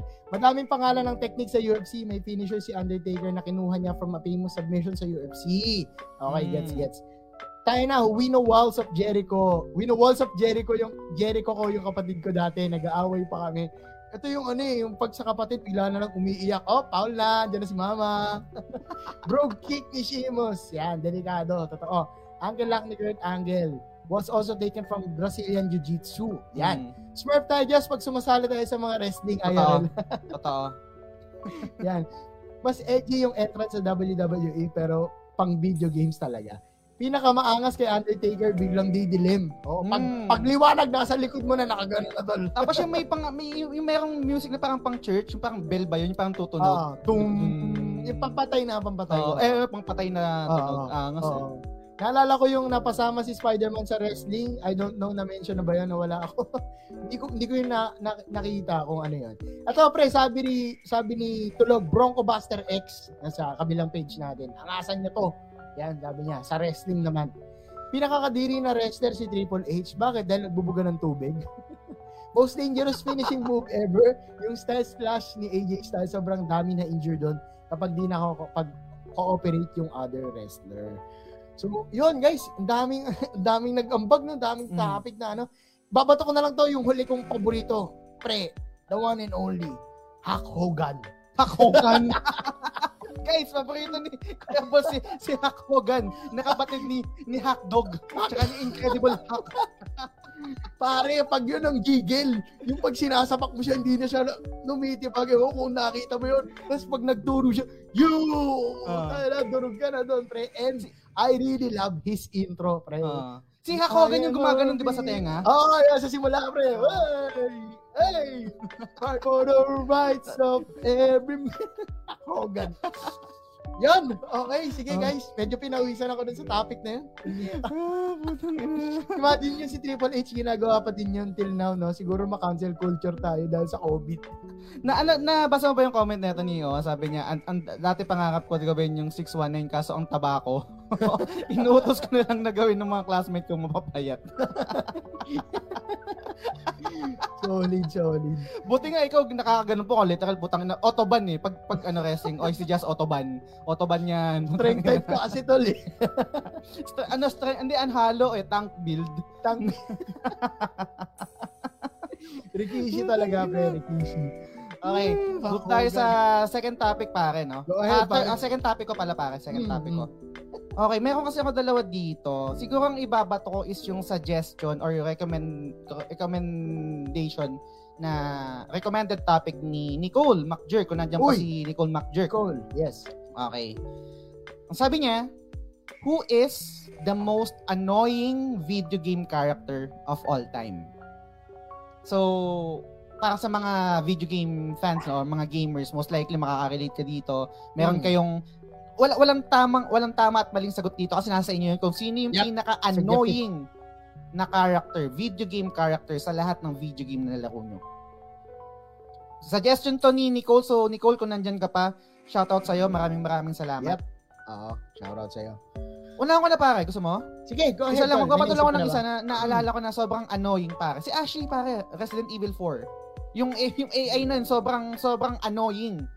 Di ba yung parang sobrang ang galing mong maglaro, parang hindi ka matata- makaka- makakaligtas ka sa mga traps. Tapos putang ina Hmm. dahil sobrang sablay nung AI ni Ashley, doon ka pa magigame over.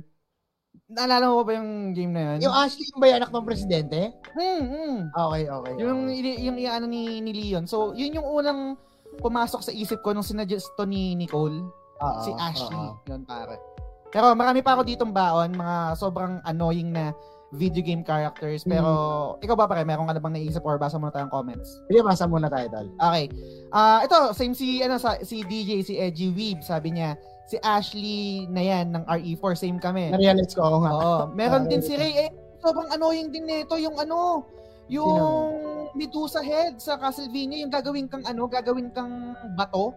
Mm. Kasi naglilipad ko, tapos yung, imagine niyo guys, no, yung level nun paakyat, tapos yung mga Medusa head, lumilipad ng mga ganyan-ganyan, no. Tapos parang meron dong isang Medusa, I think yung kulay yellow yun, gagawin kang bato. Sobrang Hmm. annoying nun.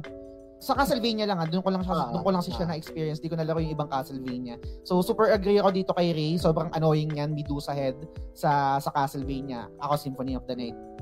Tapos si si Nico, si Donald Duck sa, ng, ng Kingdom Hearts. Totoo. Um, lately, lately, uh, pinlatinum ko yung Kingdom Hearts 3. Mm. Buhat na buhat ako kay ano, kay kay Donald. Actually, pati kay ano eh, kay sino? Kay Goofy. Goosh! Yung gumaganon.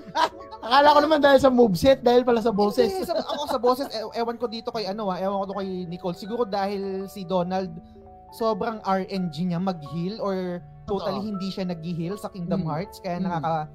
Nakakaburat siya na sobrang annoying. Pero ako Mm. personally, ang ayoko sa kanila yung yung yung boses nila yung hindi kasi ako fan nung, nung part na yun eh. Mm. Um, lalo na yung si, si Goofy put Hush! Gorsh! Nakakari, nakakairita. Putang ina. Pero yan, okay, basa pa tayo ng ibang comments dito. Sabi ni ni TJ, most annoying. Hmm, sino ba? Siguro si Lydia na follower sa Skyrim. Haha, kasi hinaharang ka pag may pintuan tapos sasabihan ka pa na honor uh, honor to you my vein. Sabi medyo visit lang. Okay, Mm. tapos meron dito si Vitoy, sabi niya, Yeah. sa Big Smoke sa GTA San Andreas, all you have to do is follow the goddamn trade CJ. Tapos yung pala trader din, no? Mm. Sobrang bad trip. Yan. So, dito, check ko sa akin, wala so Sige, far. bakit? So, ayan, si ano pre? Si, Si GM. Si GM, si GM. sabi ni JM, laruin nyo yung European Extreme ng MGS3. Lahat ng mga kalaban, even yung mga soldiers are damn annoying. Hindi ko pa nalalaro yan, pero ah yan yung naka-next in line ko, JM. Ah, suggestion ni Kuya Balls, ni, ni Daddy Payon, tsaka mo, suggestion mo. So, lalaroin ko yan MGS ah, franchise after Yeah. ko mag-Dark Souls. So, yun. Good luck, pare. Ayun! Oh, putang ina. Salamat. Sorry, sorry. Salamat, DJ. Abi ng The Last of Us Part 2. Hands down ako. Putang ina. So, Paliwanag mo pa ba? Hindi na, hindi na natin, ma- ewan ko, papaliwanag pa ba natin yan? Teka lang pare, pero nag-like kasi si Bern. Bern. Oy, Salamat sa Bern. pag-like. Salamat sa pag-like. Crush ko yan, si, si Bern. Anyway. Welcome sa show. Alam ko hindi ka makaka-relate sa topic namin, pero salamat sa pag-like ng, ng stream. Pero, yan, basa tayo ng Nagkita comments na kayo? dito. Nagkita na kayo? Ha? Nagkita na kayo? Hindi pa? Hindi pa, hindi pa. Ng personal ba? Oo, oo, oo. Hindi pa? Nagkita kami 2020 yata nung bumili siya ng t-shirt, hinatid ko yung damit. Pero yun Ah. lang yata yung time na nagkita kami ni Bern. Ah, set na yan, set na yan.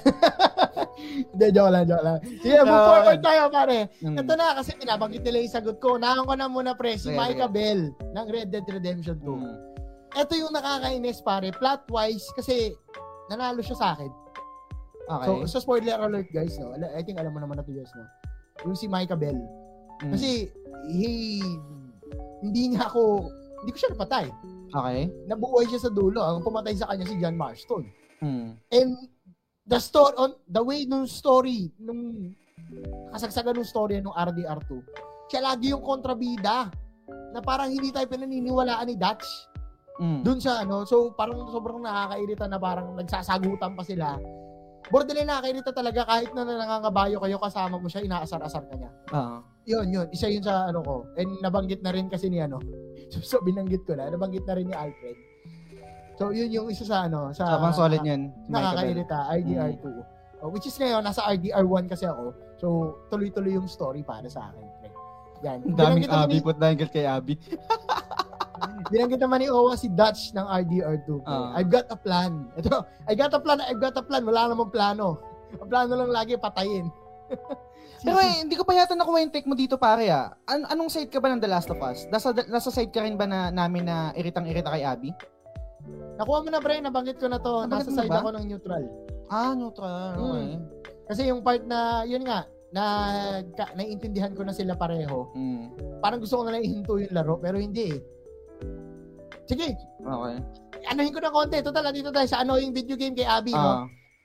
Nung part na sana ang saya na ni, ni Ellie, at saka nung kanyang may bahay at meron silang quote-unquote na anak, pare, nagparamdam pa uli si Tom for another revenge story. Mm. And yung ending kasi nun yung parang hindi na worth it para sa akin na nawala pa yung kanyang daliri just because of that.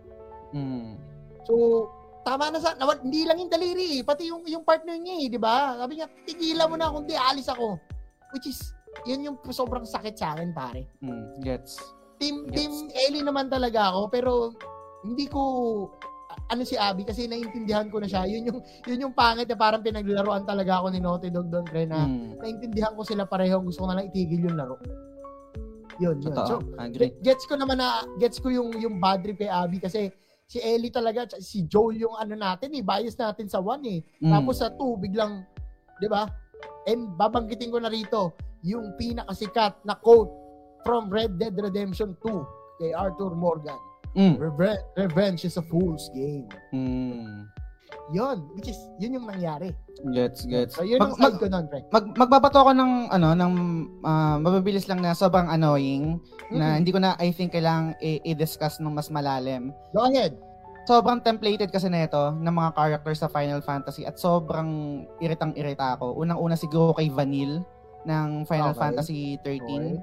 Si Vanille, si Selfie, tsaka si Rico nung mga umpisang part. Yung Ano, ano ba yun, yung, yun yung template na yun, yun, yung, yun yung character tropes nila eh, na talagang ganun eh. Kunwari si, sa 7, si, si, tawag dito, si, si Yuffie. UP. Na, ah, si, si Yuffie. Medyo nagustuhan ko lang si Yuffie dun sa bagong episode na in DLC sa FF7 remake. Mm. Pero yun, nakakairita rin talaga sila. For me, parang... Bakit, pre? Ano ba yung ano ba yung trait nila na na Yung- nakakairita para sa iyo? Yung literal na nakakairita lang, yung, yung boses nila, the way they act, the Yung way joke they... nila, yung pag childish Oo, nila, sobrang ganun. cringy. Tsaka yung, ewan ko, lalo na si Vanille, parang, ah, ewan ko sa'yo, putang ina mo. Saan hindi ka na nag-exist? Pero kay Fang, kay Fang, gusto mo si Fang? Eh, si Fang, oo, okay, angas yun eh, badass yan eh. Gusto ko yung si Fang. Kasundo Angas tayo yan, dyan. sabi ni, si ah, sabi ni Jeff, si Sote sa ah, Kingdom Hmm. eh, HK, yabang Mm. tinulugan mo na nga. Sabi ni ni Edgy Weeb, batay, napamura na. Sid House Abby. Ayan, nandito ba si ano? Si Idol Sid? Wala ito, tinag, tinag lang. Pinaglang, pinaglang. Shoutout kay Tulog, yun no? Yan. Tulog, shoutout sa'yo. Abby, dumb ways to die ang nangyari kay Sid. Hmm. My heart. Ito, nag-comment ka, tol. Huwag mo nabasahin yan. Okay, okay. Sabi ni JM, ba, bait and switch game Switch ang game. The Last of Us 2. That itself, it's annoying. Mm. Kami sa RDR2, sana magkaroon ng 60 FPS patch sa PS5 naman Uy, yun, natin. okay yun, no? Ayaw mo ba sa mga energetic na babae, boss? Yes, yun yung gusto Hindi ko naman, eh. hindi na, hindi naman meron kasing energetic na hindi annoying eh. Siguro ayoko lang nung template na 'yon. Ayoko lang yung character character trope na 'yon sa sa Final Fantasy na parang kailangan kailangan pa ba to? Parang kaya naman mag-exist nang wala tong mga characters na to. Pero nag ah, bin- binawi ko yung mga 'yon nung nalaro ko yung Final Fantasy 13 ah Final Fantasy 7 remake yung sa Yuffie episode kasi sobrang na-enjoy ko Mm. yung character niya doon.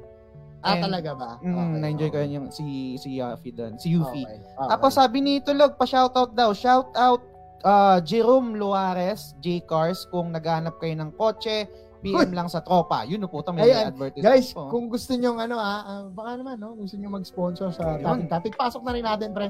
Mm. Just PM us para malagay natin kasi kung nakikita nyo overlays natin, marami pang espasyo. Yes, yes. At pwedeng pwedeng pa kayong lagyan ng logo para diyan, para Mm. sa inyo yan. Pwede natin pag-usapan yan. ah, basta, you know, you know, you know. Yeah, if the blank is right. Hindi, joke lang. Sabi Pero, Yung kabayo Ayan, sa go- go Ghost ahead, of go ahead. Tsushima, annoying kapag iniiwan ka. Isa pa yan. Sa Red Dead Redemption din ganito eh. Minsan sum, sumu, mu- suma, ano yan, sumusobra yung ano nila, Mm. yung traversal nila kung nasaan ka lang hindi sakto. Yan. May isa Parang- pang mayroon pang isang annoying sa akin. Ah, ewan ko na, nakapaglaro kayo ng eh, alam ko ikaw kayo ba sa nakapaglaro ng Monster Hunter World, no? Isang annoying Hmm. sa akin para yung handler. just, pare, just shut the fuck up. Okay, Gusto ko maglaro, gusto ko na maglaro. Just Okay, sh- okay. shut up. Pero kasi pare, wala, walang ano eh, no? Wala, walang nagsasalita doon kasi kanya eh. Yun nga So, eh. Kasi Kailangan sobrang maging annoying ganun. paulit-ulit yung mga sinasabi. Shut up. Kailangan niya maging ganon. kasi hindi tayo nagsasalita doon eh. Wala pang ganong motion eh. Sa Rise ba, nagsasalita na yung character na Hindi ko alam. Ano lang? Uh, uh, uh, Credit grabber pa yun, sabi ni Sir Vitoy. Pero yun, iritang-irita ako nun. Ito, la- last na siguro, last na ibabato ko na, na sobrang annoying sa akin. Pero ito naman, on the side na parang love-hate relationship, no? Sa lahat ng mga nakalaro ng Dark Souls uh, from software Parang games, no? ko to. Si Patches, pare. Niya. Sobrang annoying niya na character, pero it serves its purpose. Parang, yun talaga yung role niya eh, maging annoying eh. Parang Maging ibebetray ka betray- niya. betray, oo. Pero sobrang annoying niya pa rin. Sabi nga ni DJ parang dun sa isang stream ko ng Dark Souls 3, parang representation daw yun ni ni Miyazaki, na, na sobrang hate na hate natin si Miyazaki sa sobrang hirap ng mga games nila ni, nila na ginagawa pero love na love pa rin natin, pa rin natin. nilalaro pa rin natin. Oo. So, yun, I Ganda, guess yun yung mga ano, yun yung mga sobrang annoying na character sa akin. Oo. Meron pa Sabi- akong isa last na siguro pero sige mamaya na yun, basa muna tayo. Sige.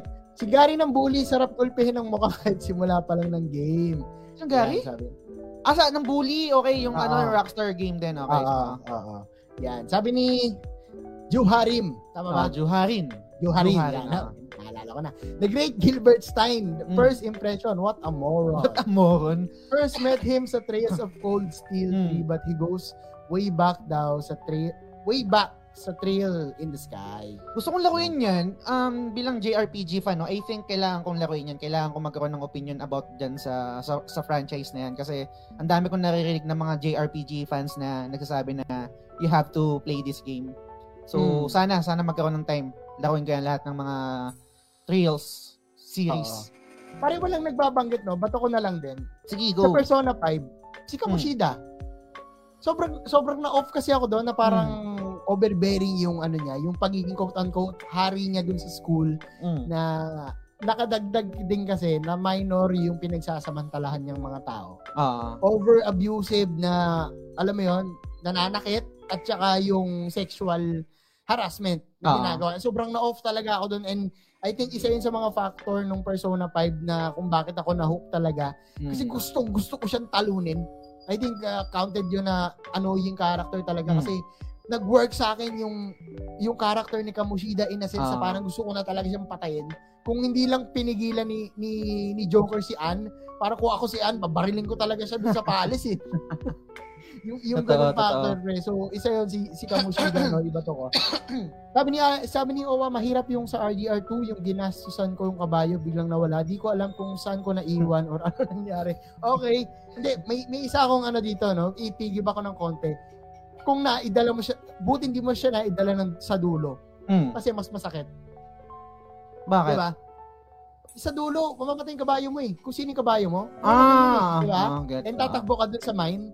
Mm. So sobrang sakit nun. Same way sa spoiler alert, Ghost of Tsushima. Ah. Yan. Sabi ni DJ, counted pa si Malenia sa Elden Ring. Yes, counted yan. Kung totoo, naiirita ka. Ang paulit-ulit Siya to yung Oo, ay, yung Malenia. Ang pinaka naiirita ako kay Malenia pare is yung sobrang RNG yung ano niya, yung Omni Slash niya. Na parang meron times, meron na mga rounds sa kanya na pag kinakalaban ko siya, laging natitrigger yung Omni Slash niya. Meron naman times na hindi siya siya nag-Omni Slash. So sabi ko parang, ewan ko, alam ko na yun yung flagship boss ng Elden Ah. Ring. Pero parang, ewan ko, hin- hindi Hindi ko malikit.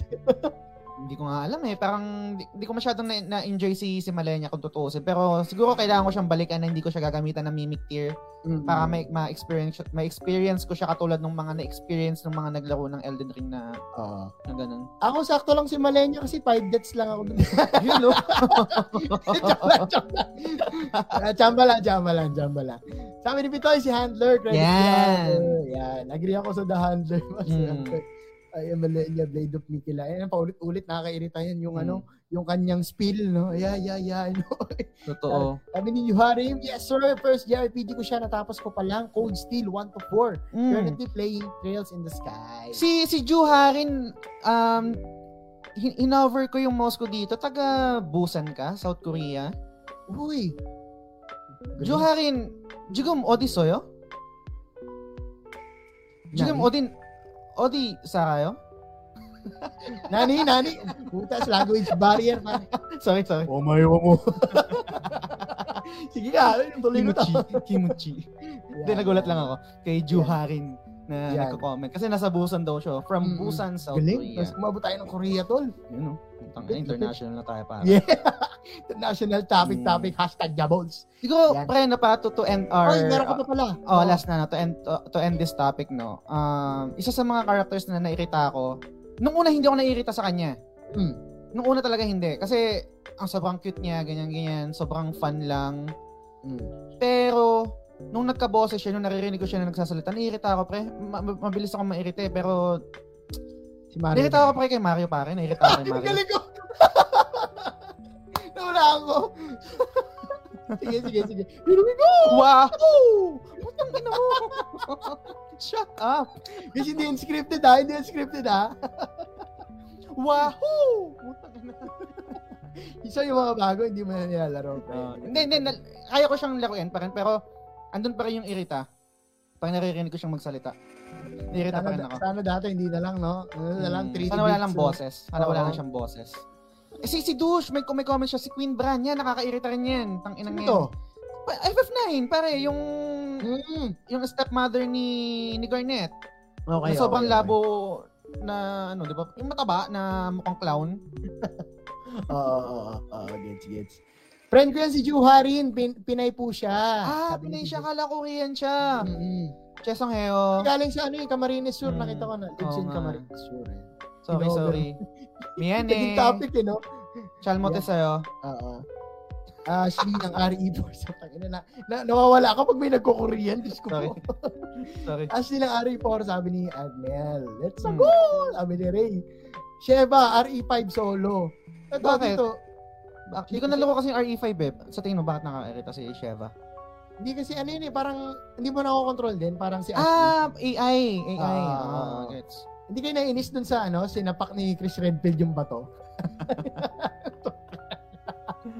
Yan. Joke lang, taga-busan ako. Ayan si ano. sabi ni Ah. Okay Kensya lang, na, okay lang. kensya na, kensya na. Welcome, welcome sa show. Hmm. Welcome sa show. Yan. Okay. Okay, last topic na tayo for ano, for tonight. Okay, go. Bato ko na to. Mababaw lang to guys, pero ako sobrang curious ako if meron kayo, comment down below. At eto na, bato ko na. Go. Meron ba kayong near death experience? Hmm. Ako meron kayo ha. Galing to actually kay Joseph Palermo. Joseph, Yun, no? shoutout sa'yo kung nandyan ka pa. At kwento ko yung ano, pre. Kwento ko yung pinagmulan nung kanyang topic na nirecommend. Okay. Near death experience niya, muntik masagasaan ng truck. Yung bumabali na truck na sinasakyan niya. Nangyari noon humiram, ah sorry, nung bumabali na truck, parang dalawang truck daw. Hmm. And then, nangyari noon, humiram daw siya ng bike. Yung bike na baliktad yung preno. Yung sa Mm. kanan na preno, pangharap pala yon. Kala niya sa likod. Gets. Doon ako nayari, intersection yon biglang nag-red yung stoplight, edi preno daw siya. Ngayon, dahil baliktad niya yung preno, tumilapon siya sa gitna ng intersection. Hmm. Sobrang solid yung kaba nung nakita ko yung truck na nasa harap ko na mismo. At thankful ako kay Papa G na hindi niya pa ako pinabayaan nung araw na yun. Grabe yun. So, ano, no, aksidente sa daan, ang hirap kasi Mm. hindi ikaw ang control eh. Totoo. So, ayan guys, curious ako sa inyo, no, if you would, you wouldn't mind, nabubulol ako tonight, no, pero if you wouldn't mind sharing your near-death experience kung meron at kung ano yung nangyari, comment down below nyo. Yan. sige, sige. Para at least, kung, kung, kung meron man ah, May, meron, meron ako pre. Um, same din sa kalsada rin. Hindi ko alam Hmm. kung kung familiar kayo sa gantong trip na. So, bear with me no. Explain ko sa inyo yung trip namin nung Sige, mag- pare, kwento mo. magmamarkada. Imagine niyo guys, tawiran. 'Di ba? Naka-stop yung ano, naka-stop yung stop ah stoplight, naka-stop siya. Ah. So kayo waiting kayo dun sa pedestrian line, kayo magtotropa kayo. Kadalasan pag ganun ako lalo na sobrang mindless. Nagsi-cellphone ako muna kasi stop eh. Mag-aantay ka, Ah. 'di ba? Ah. meron kaming trip na ano na yung yung, yung magpi-fake na tawid, yung Hmm. barkada. So pag magpi-fake na tawid ka tapos ikaw sakto naka, nakatingin ka sa cellphone mo, instinct mo Tutuloy natatawid ka. ka. na, natutuloy ka Oo. na kasi nga akala mo, Peripheral. oh, peripheral mo, makikita mo tatawid na, tatawid ka din. Oo. So tumawid ako na pa, pa na Na fake ka. Oo, na, na-fake ako doon. So, bu- nag, na-bait ako doon sa, sa fake nung kaibigan ko. Pero hinarang ako, parang ginanon ako nung ano, ginanon ako nung kaibigan ko. Parang binalik din ako doon sa ano. Pero, again, kabataan, di ba? Na parang yung mga trip na sobrang olats. Pero nung time Oo. na yun, enjoy pa kami. Hindi ko, na, hindi ko pa naisip na, puta, sobrang delikado nun. Parang, uy, Hmm. tawanan pa kami. Putang ina mo, gago ka talaga. Muntik na ako mamatay nun ah. Pero Oo. looking back, ngayon na matanda na ako, talagang muntik na ako mamatay nun. Totoo. Kasi, so guys, kung alam niyo yung trip na yun, wag niyo nang gawin yung trip na yun. Pero, uso sa amin yung dati. Oo, so- uso sa amin yung dati, lalo na, though, kasalanan ko din kasi nakatingin ako sa cellphone. Pero ganun Hmm. talaga eh. Di ba, parang, Ano yun eh, instinct mo kasi yun eh, pag may Mm. kasama ka eh, na parang multitask ka, konti, di, tangina pag may trip lang talaga, medyo bad trip, di ba? na, Yun. naranasan mo ba yun, pre, yung ganung, ano, ganung trip? In, not necessarily one is to one, pero madalas kasi kaming kautan yung nagbabardagulan sa daan kasi Mm. medyo bandang release yung school namin before eh. Oo. So may part talaga na sobrang delikado yung dinadaanan namin. May Ah. part na sumasabit ng tren. May mga ganun, no? So, sobrang delikado. Huwag yung, huwag yung gayahin, guys. Mm. Pero, Pero, na pero na-imagine mo yun, pre, yung hindi ka nakatingin sa, ano, oo, sa daan, nakatingin ka sa cellphone kalapit? mo. Gaano kalapit yung ano? Malapit na, pre. Eh, eh, Naka, naka, isang hakbang na ako. Habang nakatingin pa rin ako sa cellphone ko, nakahakbang Oo. na ako, tapos ginanon lang ako ng kaibigan ko. Sinawig ka. Oo, sinawig ako. Sinawi ka. Oo. Pero nakita ko talaga, pum- siyempre nakita ko sa peripheral, sabi mo nga peripheral, no? Peripheral oo. view. Na tumawid na isa kong kaibigan, so ikaw, instinct mo, tatawid ka na rin habang hindi Oo. nakatingin eh. Pero go pa pala yun, Oo. umaandar pa yung mga sakyan. Curious ako, ano yung na-feel mo nung, nung time na yun? Ang saya! Tangina mo gago ang puta. Nung time na yun ha, pero looking back ngayon na binigay mo yung topic, doon, doon ko na naisip na, oo nga, tangina delikado yun na, near death experience pa rin yun. Kasi kung tumuloy ako nun, that's talaga ako, hindi ako nakatingin sa cellphone. Ay, Mm. hindi ako nakatingin sa daan ko, nakatingin ako sa cellphone ko. Oo. GG, GG ako nun. Mm. Pero nung time na yun, sa'yo, tang ino gago, putang ino mo, gaganti ako sa'yo. Mga ganun lang. Ganun lang, ang babaw Oo. lang, no? Pero hindi, bumilis yung tibok ng puso mo nun, pre. Hindi eh. Hindi rin, talaga. Kaya, talaga. kaya ito, yung, ito yung sinasabi ko na I think naging previous topic rin natin. Ito, ay, hindi pa yata. Naka, nakalista lang pala sa akin. Yung parang, ay hindi, oo. Yung mga trip natin ng kabataan natin na hindi mo nagagawin ngayon. Parang, Okay. ewan ko naging topic na natin yun. Basta parang ganun yung parang sobrang delikado. Yung tumatalon kami sa mga nicho. Ngayon, looking back, na one miss your day yun eh, yung ganyan. So, Totoo. yun yung ano, yun yung naalala ko dito sa ito yung una kong naalala sa sa topic na na binato mo. Mm, mm. Yan. Okay, sige. Basta tayo ng comment, medyo marami na sila, no? Sige, sige. Yan, sabi ni Bitoy, kauna-unahan. Ay, hindi, ito pala, si, si Tulog. Heartburn. Kala ko Oy, oo. mamamatay na ako. Iba to, iba to. Mahirap din yan. Ayan. Lalo na pag ano pang isip, pagsasabi ng mga kaibigan mo, kabag lang yan eh, itain mo lang yan. Mm. Ma- Hindi nila naiintindihan yung gaano kahirap yung yung heart. Nangyayari sa loob mo. Oo. Mahirap yun. Ako, ako, ako, ako naman kasi ang alam ko lang na heart is for burn. Wala, akala Shoutout ko, sa burn kung nandiyan ka pa. akala ko sa'yo, akala ko, akala ko heartbreak eh. Hindi, hindi. Yan. Sabi ni, sabi ni Bitoy, Okay. 2014, nagbabike ako sa Katipunan Ave going to UP. Nabangga ako, ito nabangga talaga. Ay, Nabangga ako ng truck sa likod. Ayun, buti lumipad, lumi- buti pa, buti lumipad ako. Otherwise, naging giniling ako sa ilalim ng truck. Ah, okay. Kasi nga, oh, gets. Kung, kung di ka nga, kung na, naipit ka doon, GG nga talaga Mm. sa ilalim. Mm-mm, Totoo, totoo. totoo. Yan. Sabi naman ni Owa, nagbabike ako, ano, mga bikers pala tong tropa natin. Hmm. Nagbabike ako ng downhill na kalsada at ang bilis ng takbo ko, hindi ko nakita na may sharp curve tapos nag-overshoot ako, nadulas ako kasi nagulat ako na may kasalubong na pala. Ito yung mga blind spot na tinatawag, pre. Yung hindi nakikita tapos nag-overshoot. Ako, delikado talaga to. sobra. Yan. Sabi ni Tulog, maraming salamat sa Bros! Ayan. Sh- sa pag-shout si J. Cars ni Jerome J. Luares. Cars ni Jerome Luares. Oo, Shout out sa sabay inyo na guys. pag-set niya ng 30 Mm, Salamat stars. sa 30 stars pare. Maraming salamat, Tulog. Continue tayo. Sabi ni TJ, near-death experience. Siguro wala sa consciousness ko, pero sabi ni Mama, nag 50-50 daw ako. Uy! Nag, nag-convulsion daw ako ng mga around 1 year old daw ako. Oh. Tumitirik na yung mata ko ay nag-stop raw yung heartbeat ko. Pero buti na lang nasalba pa daw ako ng doktor. Other voice wala siguro ako ngayon. Ako, oh my God. Galing, galing. Ano to Anong, pare? anong sakit yun? Pag nag-convulsion, anong ibig sabihin nun? Anong, anong pinagmulan nun? Hindi ko alam pre, pero ang alam ko yung convulsion parang nag-ano ka na, yung Pag mataas na lagnat yun, di ba? Oo, oo, yung ganon. Parang hindi na kinakaya ng katawan mo. Madalas to sa dengue. Alam ko, Oo. ah, sa, sa dengue, nagko-convulsion pag ano, mga hindi na mag- maagapan, mababa na masyado ang Mm. platelet. Parang mga ano to, mga pala three idiots pala tong kwento ni, ni TJ, no? Mm. Mga... Yan, sabi ni ni Hey, Hey, hey, douche. douche. Mm.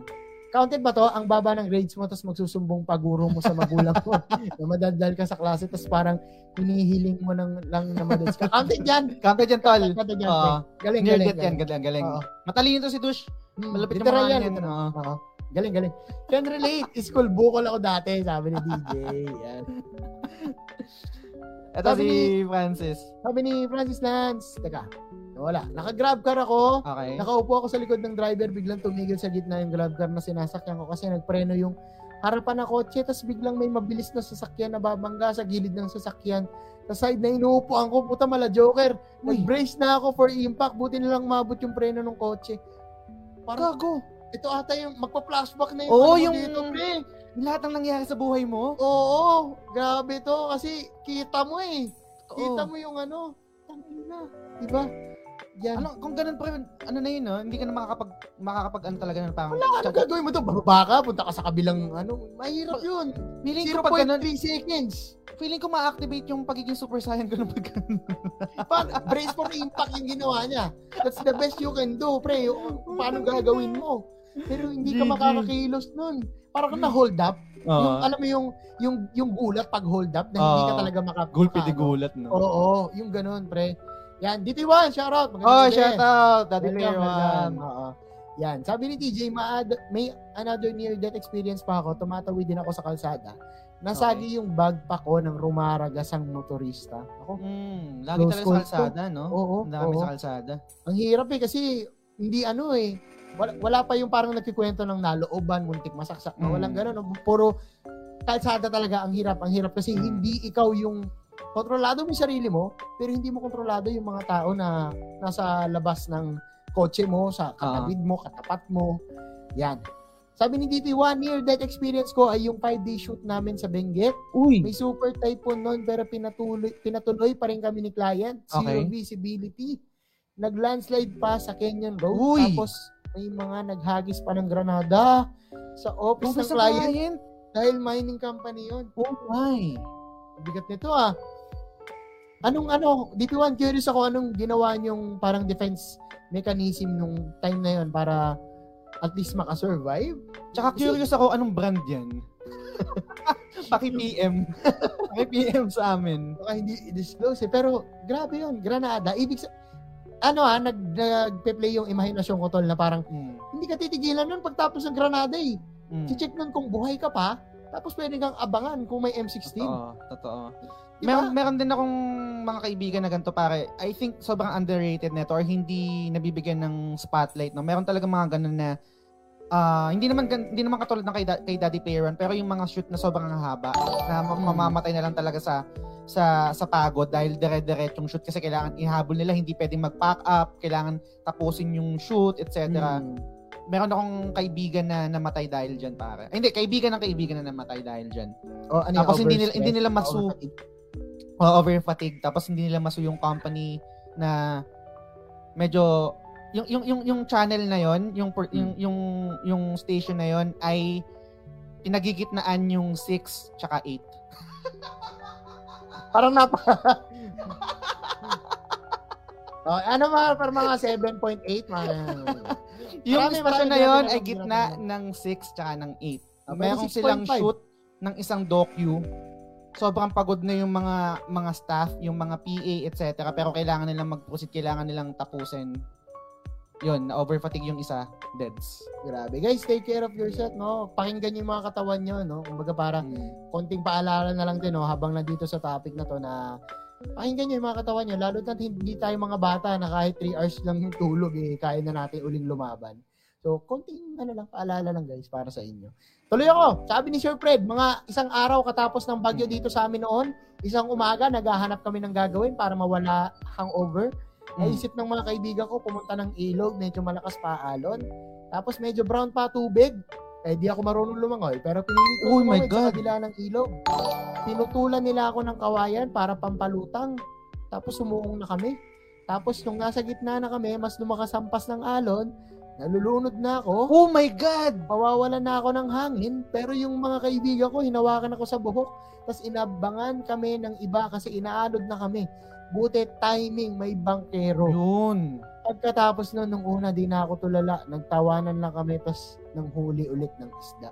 Oh, grabe yun. Puta lunod. Yun yung Ano? pinaka yun yung pinaka-hate ko na ano eh, na mamamatay ako sa lunod. Kasi parang sobrang helpless mo. Oo.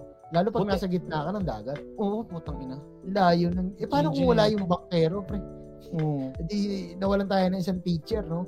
Shoutout sa'yo, Sir Fred. Salamat sa pag, ano, Salamat, salamat sa pag-share. nun. Oo, Ano, ang lalim yan. Lalim yan, oo. Yan. Si, si Bern, tagay ng tagay Bern Bern. Shoutout sa'yo. Joke naman.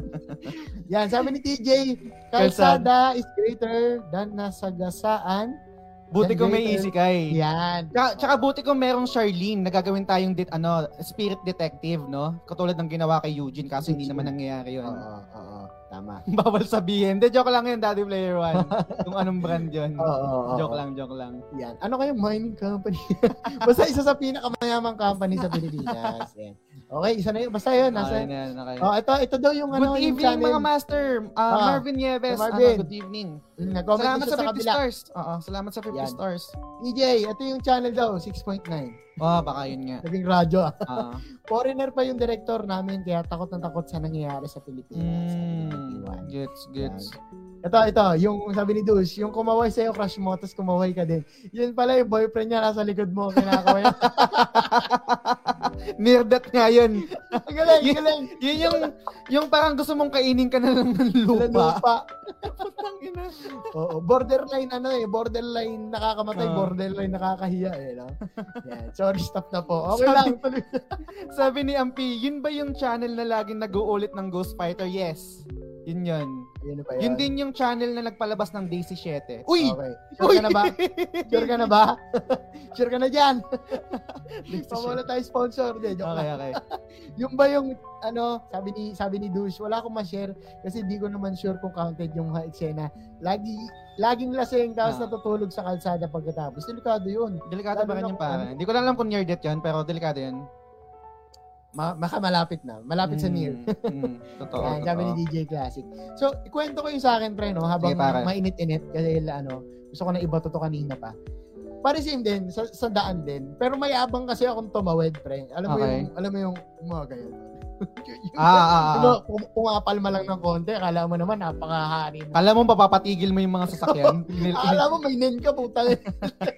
Titigil sila eh. Pero, pag nakachamba ka ng barumbadong rider, di ka pagbibigyan eh. Totoo. Which is, ganun nga yung nangyari sa akin nung isang beses, pare. Patawid ako, pangalawang pacing na, second pace na ng tawid ko, pre. Ibig sabihin, andun ako sa finish line banda, yung kabila. Nasa gitna ako.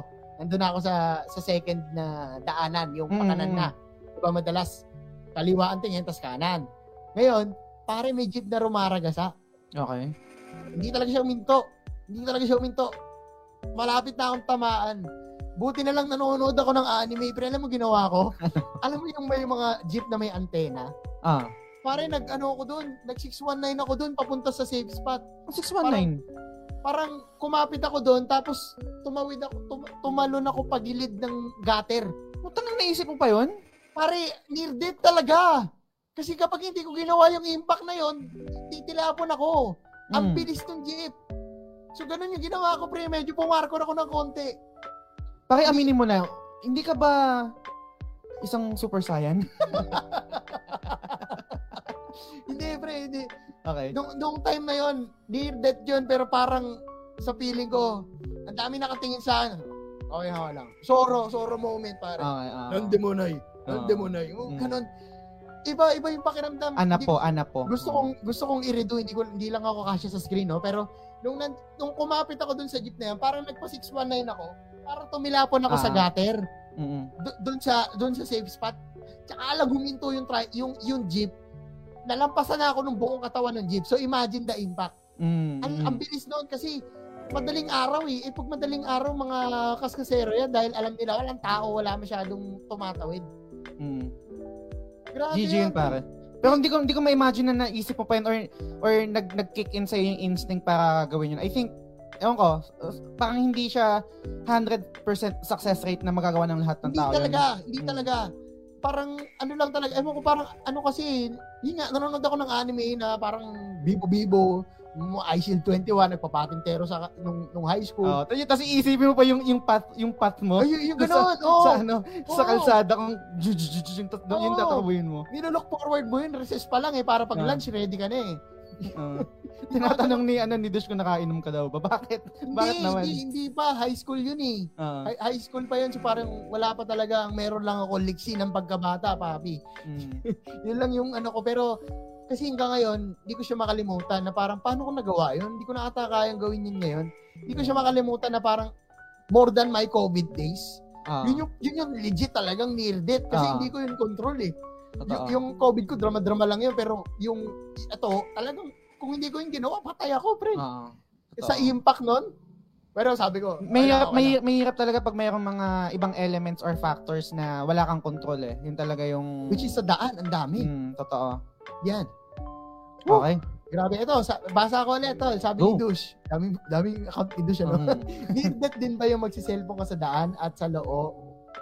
At sa loob, siguro Hmm. year 2006-2007, yung sobrang talamak ang holdapan at snatchan. Depende kung may Hmm. enkwentro. Oo, kasi kung ganun, na- naranasan ko din to sa may, ano, sa may, um, around ah, Pedro Hill, kung familiar kayo Mm. doon. Pedro Hill, pa, pa- tol. Padre Faura. Oo. Doon talaga, mga GG talaga doon.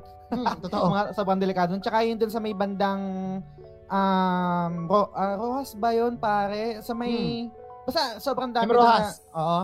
Talagang tututukan ka eh. Maraming maraming mga mga ganong eksena doon. Pero kung nakasakay ka sa jeep tapos hinablutan ka, I think hindi naman aabot sa kamatayan yun. Kung Mabawala ibibigay ng mo. cellphone, oo. Kung ibibigay mo. O kasi, Kasi- kasi ini-imagine ko kasi kay Dush, yung eksena niya, baka naman kasi nakasakay siya sa, sa jeep. Tapos yung mga, yung mga tipong ano lang pre, mga gumagano lang na tropa, Oo, gaganunin yung, Oo. yung cellphone mo sa bintana. Sombrero, cellphone. Oo. So kung ganun, I think safe ka naman ng Dush. Oo. Ang ano nun, ang goal nun, makuha yung item eh. Hindi naman yung buhay mo eh. Yun Mm, lang mm. pagpapalag ka. Minsan, kasi, hindi, hindi ko alam kung ba't alam ko to, no? Pero yung iba dyan, kabado lang din eh. And Mm. minsan nakakapatay sila kasi defense mechanisms nila na hindi nila makuha yung item. Pero Ah, hindi nila gustong makapatay. Actually, yun ang nakakatakot na hold-upper eh, yung, yung, yung first Yung timer. alam. Oo, tsaka yung first, kasi yung mga hold-upper na sanay na na mga hold-up sila, Mm. hindi yun papatay eh. Alam na nila, alam nila na ang goal lang nila is magnakaw o mang hold up. Mm. Yung mga first timer, yun yung nakakatakot, mga kabado yan. Hindi alam yung trabaho. Hindi alam yung pa, yung kalakaran sa ganyang industriya. Oo. Yan yung kadalasan pumapatay talaga eh. Oo. Ba't alam mo, tol? Dahil isa akong gangster dati. Di joke lang. Yan, yan, yan, yan. Satan, satan. Yan, Ah. yan. IGN, yan. Sabi ni Marvin, Okay. near death, second year high school, nagkaya, nagkaayaan kami maligo sa ilog ng mga Uy. pinsan ko. Tapos napunta yung mga mas bata sa mas malalim na part. Uy! Nakita ko isang pinsan ko na buhok ko na lang nakikita. Buhok na lang nakikita. Hinablot ko buhok niya pero nahuhulog din ako. Buti na lang niligtas ako ni Mickey Yeves Arce. Kapatid niya. Oo. Kapatid Oo, niya to. shout out, shout out. Shout out sa inyo guys sa ano, sa Yebes Arce Yebes. Brothers. Yan, no? Yung Yan. Arce Brothers. Shout out, shout out. Shout Grade inyo, 4, guys. around 11 a.m. si Arnel. No. Yata ako noon, panghapon ako noon, tapos umakit ako dun sa pole ng basketball ring. Gagal. Tapos, Okay.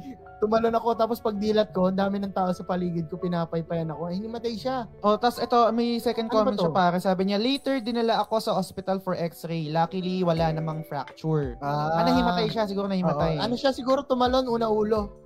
Malamang. Kasi hindi ka makakawala ng ano mali kung una pa eh. Yan. Hmm. So, sabi ni sabi ni Diyos kanina de kung ngayon kung nakainom ka ba. Hindi, tol.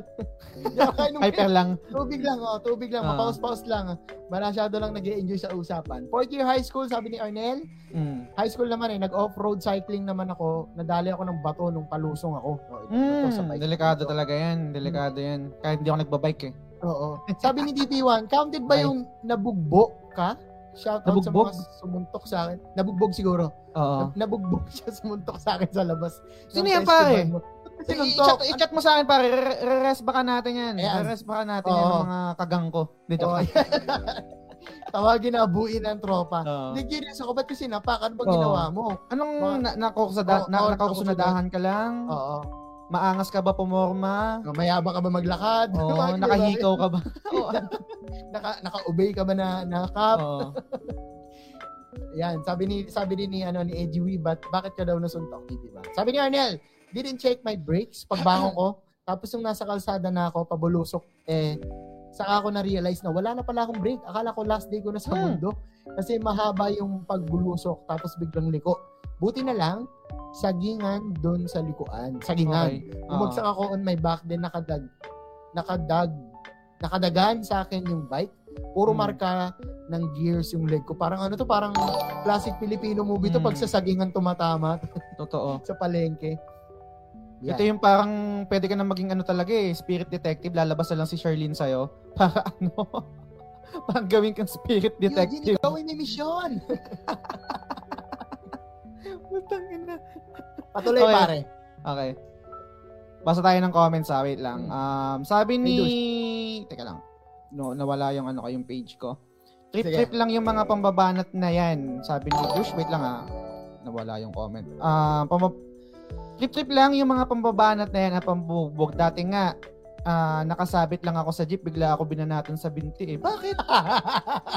Kasi pare, i-ano ko lang ah, i-relate ko lang sa akin. Nung nambabanat naman kami, may may reason naman. May rason. Oo. Wala either- kayong nakur nakursunadahan moment.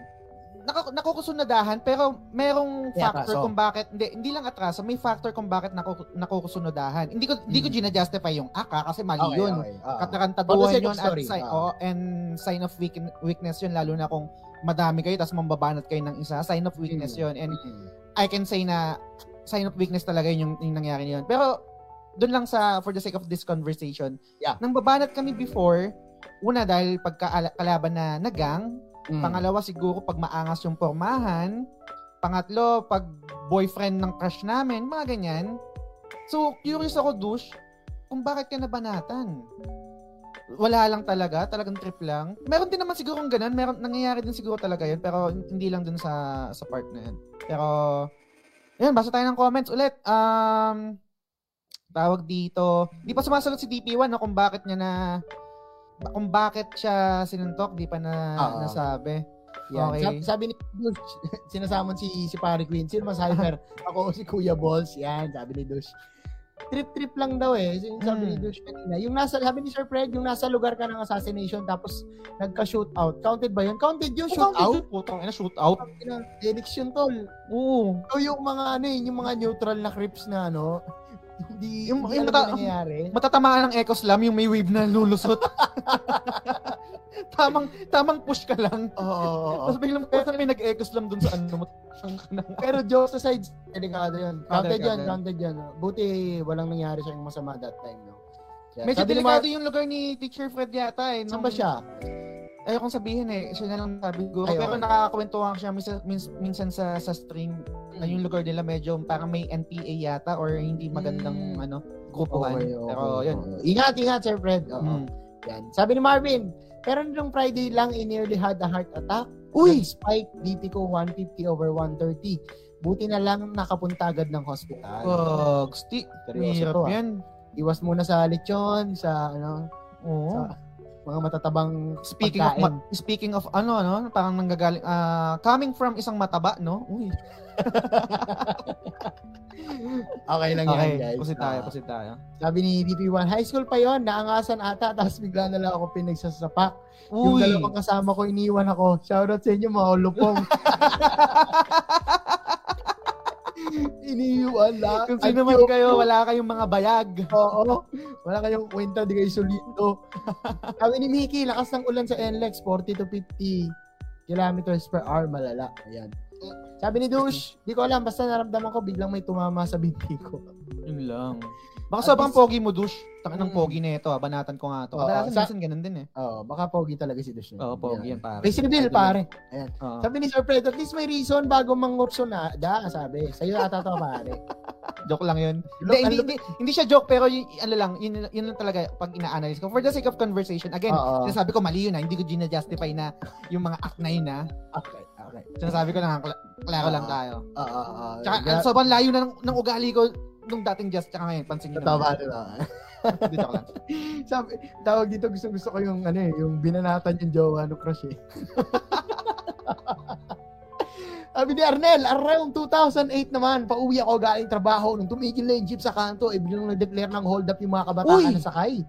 Nakuna ng gamit lahat ng kasama ko, pero todo yakap talaga ako sa bago ko kasi sa bag ko siguro. Mhm. Kasi kakapili ko lang netbook ko. Ah! Noon, ah, may laptop. Oo. Hindi nila nakuha laptop ko kasi nagmamadali umalis kasi nga nasa maraming tao Hmm. doon sa area. Ang kaso, pagbaba nila, nagpaputok sila ng sumpak sa jeep, din tumakbo sila sa dilim.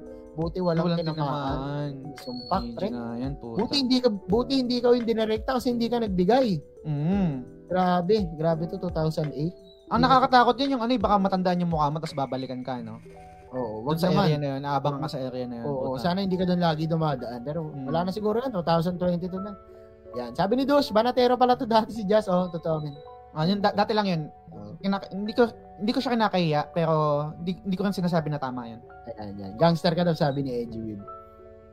Siguro, si, Ano? kung, kung, nagka, kung nagka-high school siguro tayo, kasi ikaw yung nambubuli sa akin, feeling ko. Hindi ko hindi ko masasabi. Pero, Di ba? Hindi, hindi, hindi. Joke lang, joke lang. ko Sabi ni pero- ah. saan banda yung pogi? Eh, face reveal na to. Ito, yan o, yan o, yan o. Eh, hover, hover, over. Mm. Parang sa Squid Game. Oo. So, ayan. Sabi ni Mickey, wala ako near-death experience. Bully ako nung high school. Eh, ngayon, anak ko naman ang bubuli sa akin. Ay, iba na yan. Ang patalo ka dyan, anak mo yan eh. Oo, totoo. Yan. So, yun. Wala na ako dun sa area. I'm in a more peaceful place, sabi ni Sir Arnel. Babuti naman. Yan. Nagbunny hop ka sa kalsada, Mickey, tapos binanatan tayo ng mayabang na anak ng, ayan na, nagkikwento na yung dalawang, ano, magtropa. So, yun, guys. Uh, I think, ito na yung magandang part para tapusin natin yung episode, no? Kasi, malilate na naman si Jazz. Sige. May comment kasi si Daddy Player One, TBS yata sa Diyos. Hindi ako TBS pare, pero yun, may... Ano ka ba? Crips ka ba, Crips? Di naalala ko yung, naalala ko yung rap ng, familiar ka dun sa rap na ano, Crusada? Oo, oo. Yung, Trese, ese, impunto, did you know me, mga rapper ng Crusada, Warlords, ang Paranaque, kahit anong gawin, di nyo kami matitibag. Yeah. Lalo na kayong makakapalan libag, wala na nga kayong makain, maangas pa sa amin. Buong buo nyo tanggapin. Wala lang. Sa Naalala ko lang guys. nag-iisa. Kahit kapiliwan. Hindi tayo sabay boy, tama na.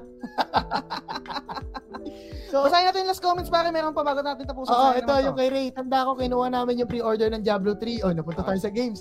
Sa Okay. tapat ng Robinson's Gallery, Galleria, bigla na lang may sumabog sa Robinson. Nagkaroon na pala ng high sa mall. Grabe, takot ko no. Nasa news pa yung mga nangyari. Oo nga, Nasa- pang alam ko to ah. Nasa loob ka pa ng Ray, nakalabas ka na. Kamusta? Ano, Naalala ko to, nangy- parang- Ano nangyari? Anong year to? Galleria eh. Hmm, Malayo, malayo pa sa akin. sa EDSA to eh. Anyway. Woo! Grabe. Sabi, Jess, madalas ka din bang may nginunguya na bubblegum nun kahit wala na lasa? Oo, pre, Icol. Icol yung, yung, yung, Icol yung favorite ko na bubblegum nun. Hindi pa pasuka. Hindi. Ayan. Icol pare, malamig. Homeboy, sabi DP mo, homeboy. Okay, siguro, answer na let's- kunin ka na ni Lord. Let's call it a night, pare. Woo! Grabe. Yon guys, oh, ulit, maraming maraming salamat sa lahat ng nag-participate, nag-like, nag-comment, nag-share, no? At nagbigay ng kanilang mga kwento. That's what makes this episode successful, guys, dahil sa inyo. Yes. At yan, sa mga 15, sa 15 viewers natin na nagstay at sa lahat ng tumambay kanina. Mag-plug lang ako ng konti, tol. Go. Malapit lang para at least no, hindi naman masayang. No? If you may, guys, baka naman pwede. Ah, maliit lang na ano na bagay, baka pwede pa-follow lang si Kuya Boss sa sa page ko. Syempre para mas dumami tayo and makita niya rin yung mga contents ko na comedy lalo yung mga kabalastogan ko sa sa stream. and ah, abangan niyo guys yung syempre yung tinipi, yung Toy Collector series natin. Soon, maglalabas tayo ng mga bagong episode. Antayin nyo lang guys, medyo ini-edit lang ng malupit para mas maganda yung kalabasan. So, yun lang guys. Maraming maraming salamat sa suporta. Just, go ahead. Yun, um, available pa rin yung ano yung podcast namin ni Daddy Player One. Sobrang malaking tulong sa amin pag sa Yun. Spotify kayo nakinig. Every Monday ang new episode. So bukas meron kaming bagong episode ni Daddy Player One. Oo. Ah, ang topic na, ang guest namin nun is PR, uh, everything about PR, and then syempre may mga kwentuhan din tungkol sa video game. So, Oo. abangan nyo yun. Andito na rin si DP13. Eh, Mm, tanong ko, yun nga eh. kailan ba ako babalik dyan? Set natin yung schedule na yan pa. yan. Tapos yan. yun, um, ano pa ba? Yun, supporters badge available pa rin nun. Kung hindi, naman siya required guys, pero sobrang laking tulong yun sa akin and dun sa page, no?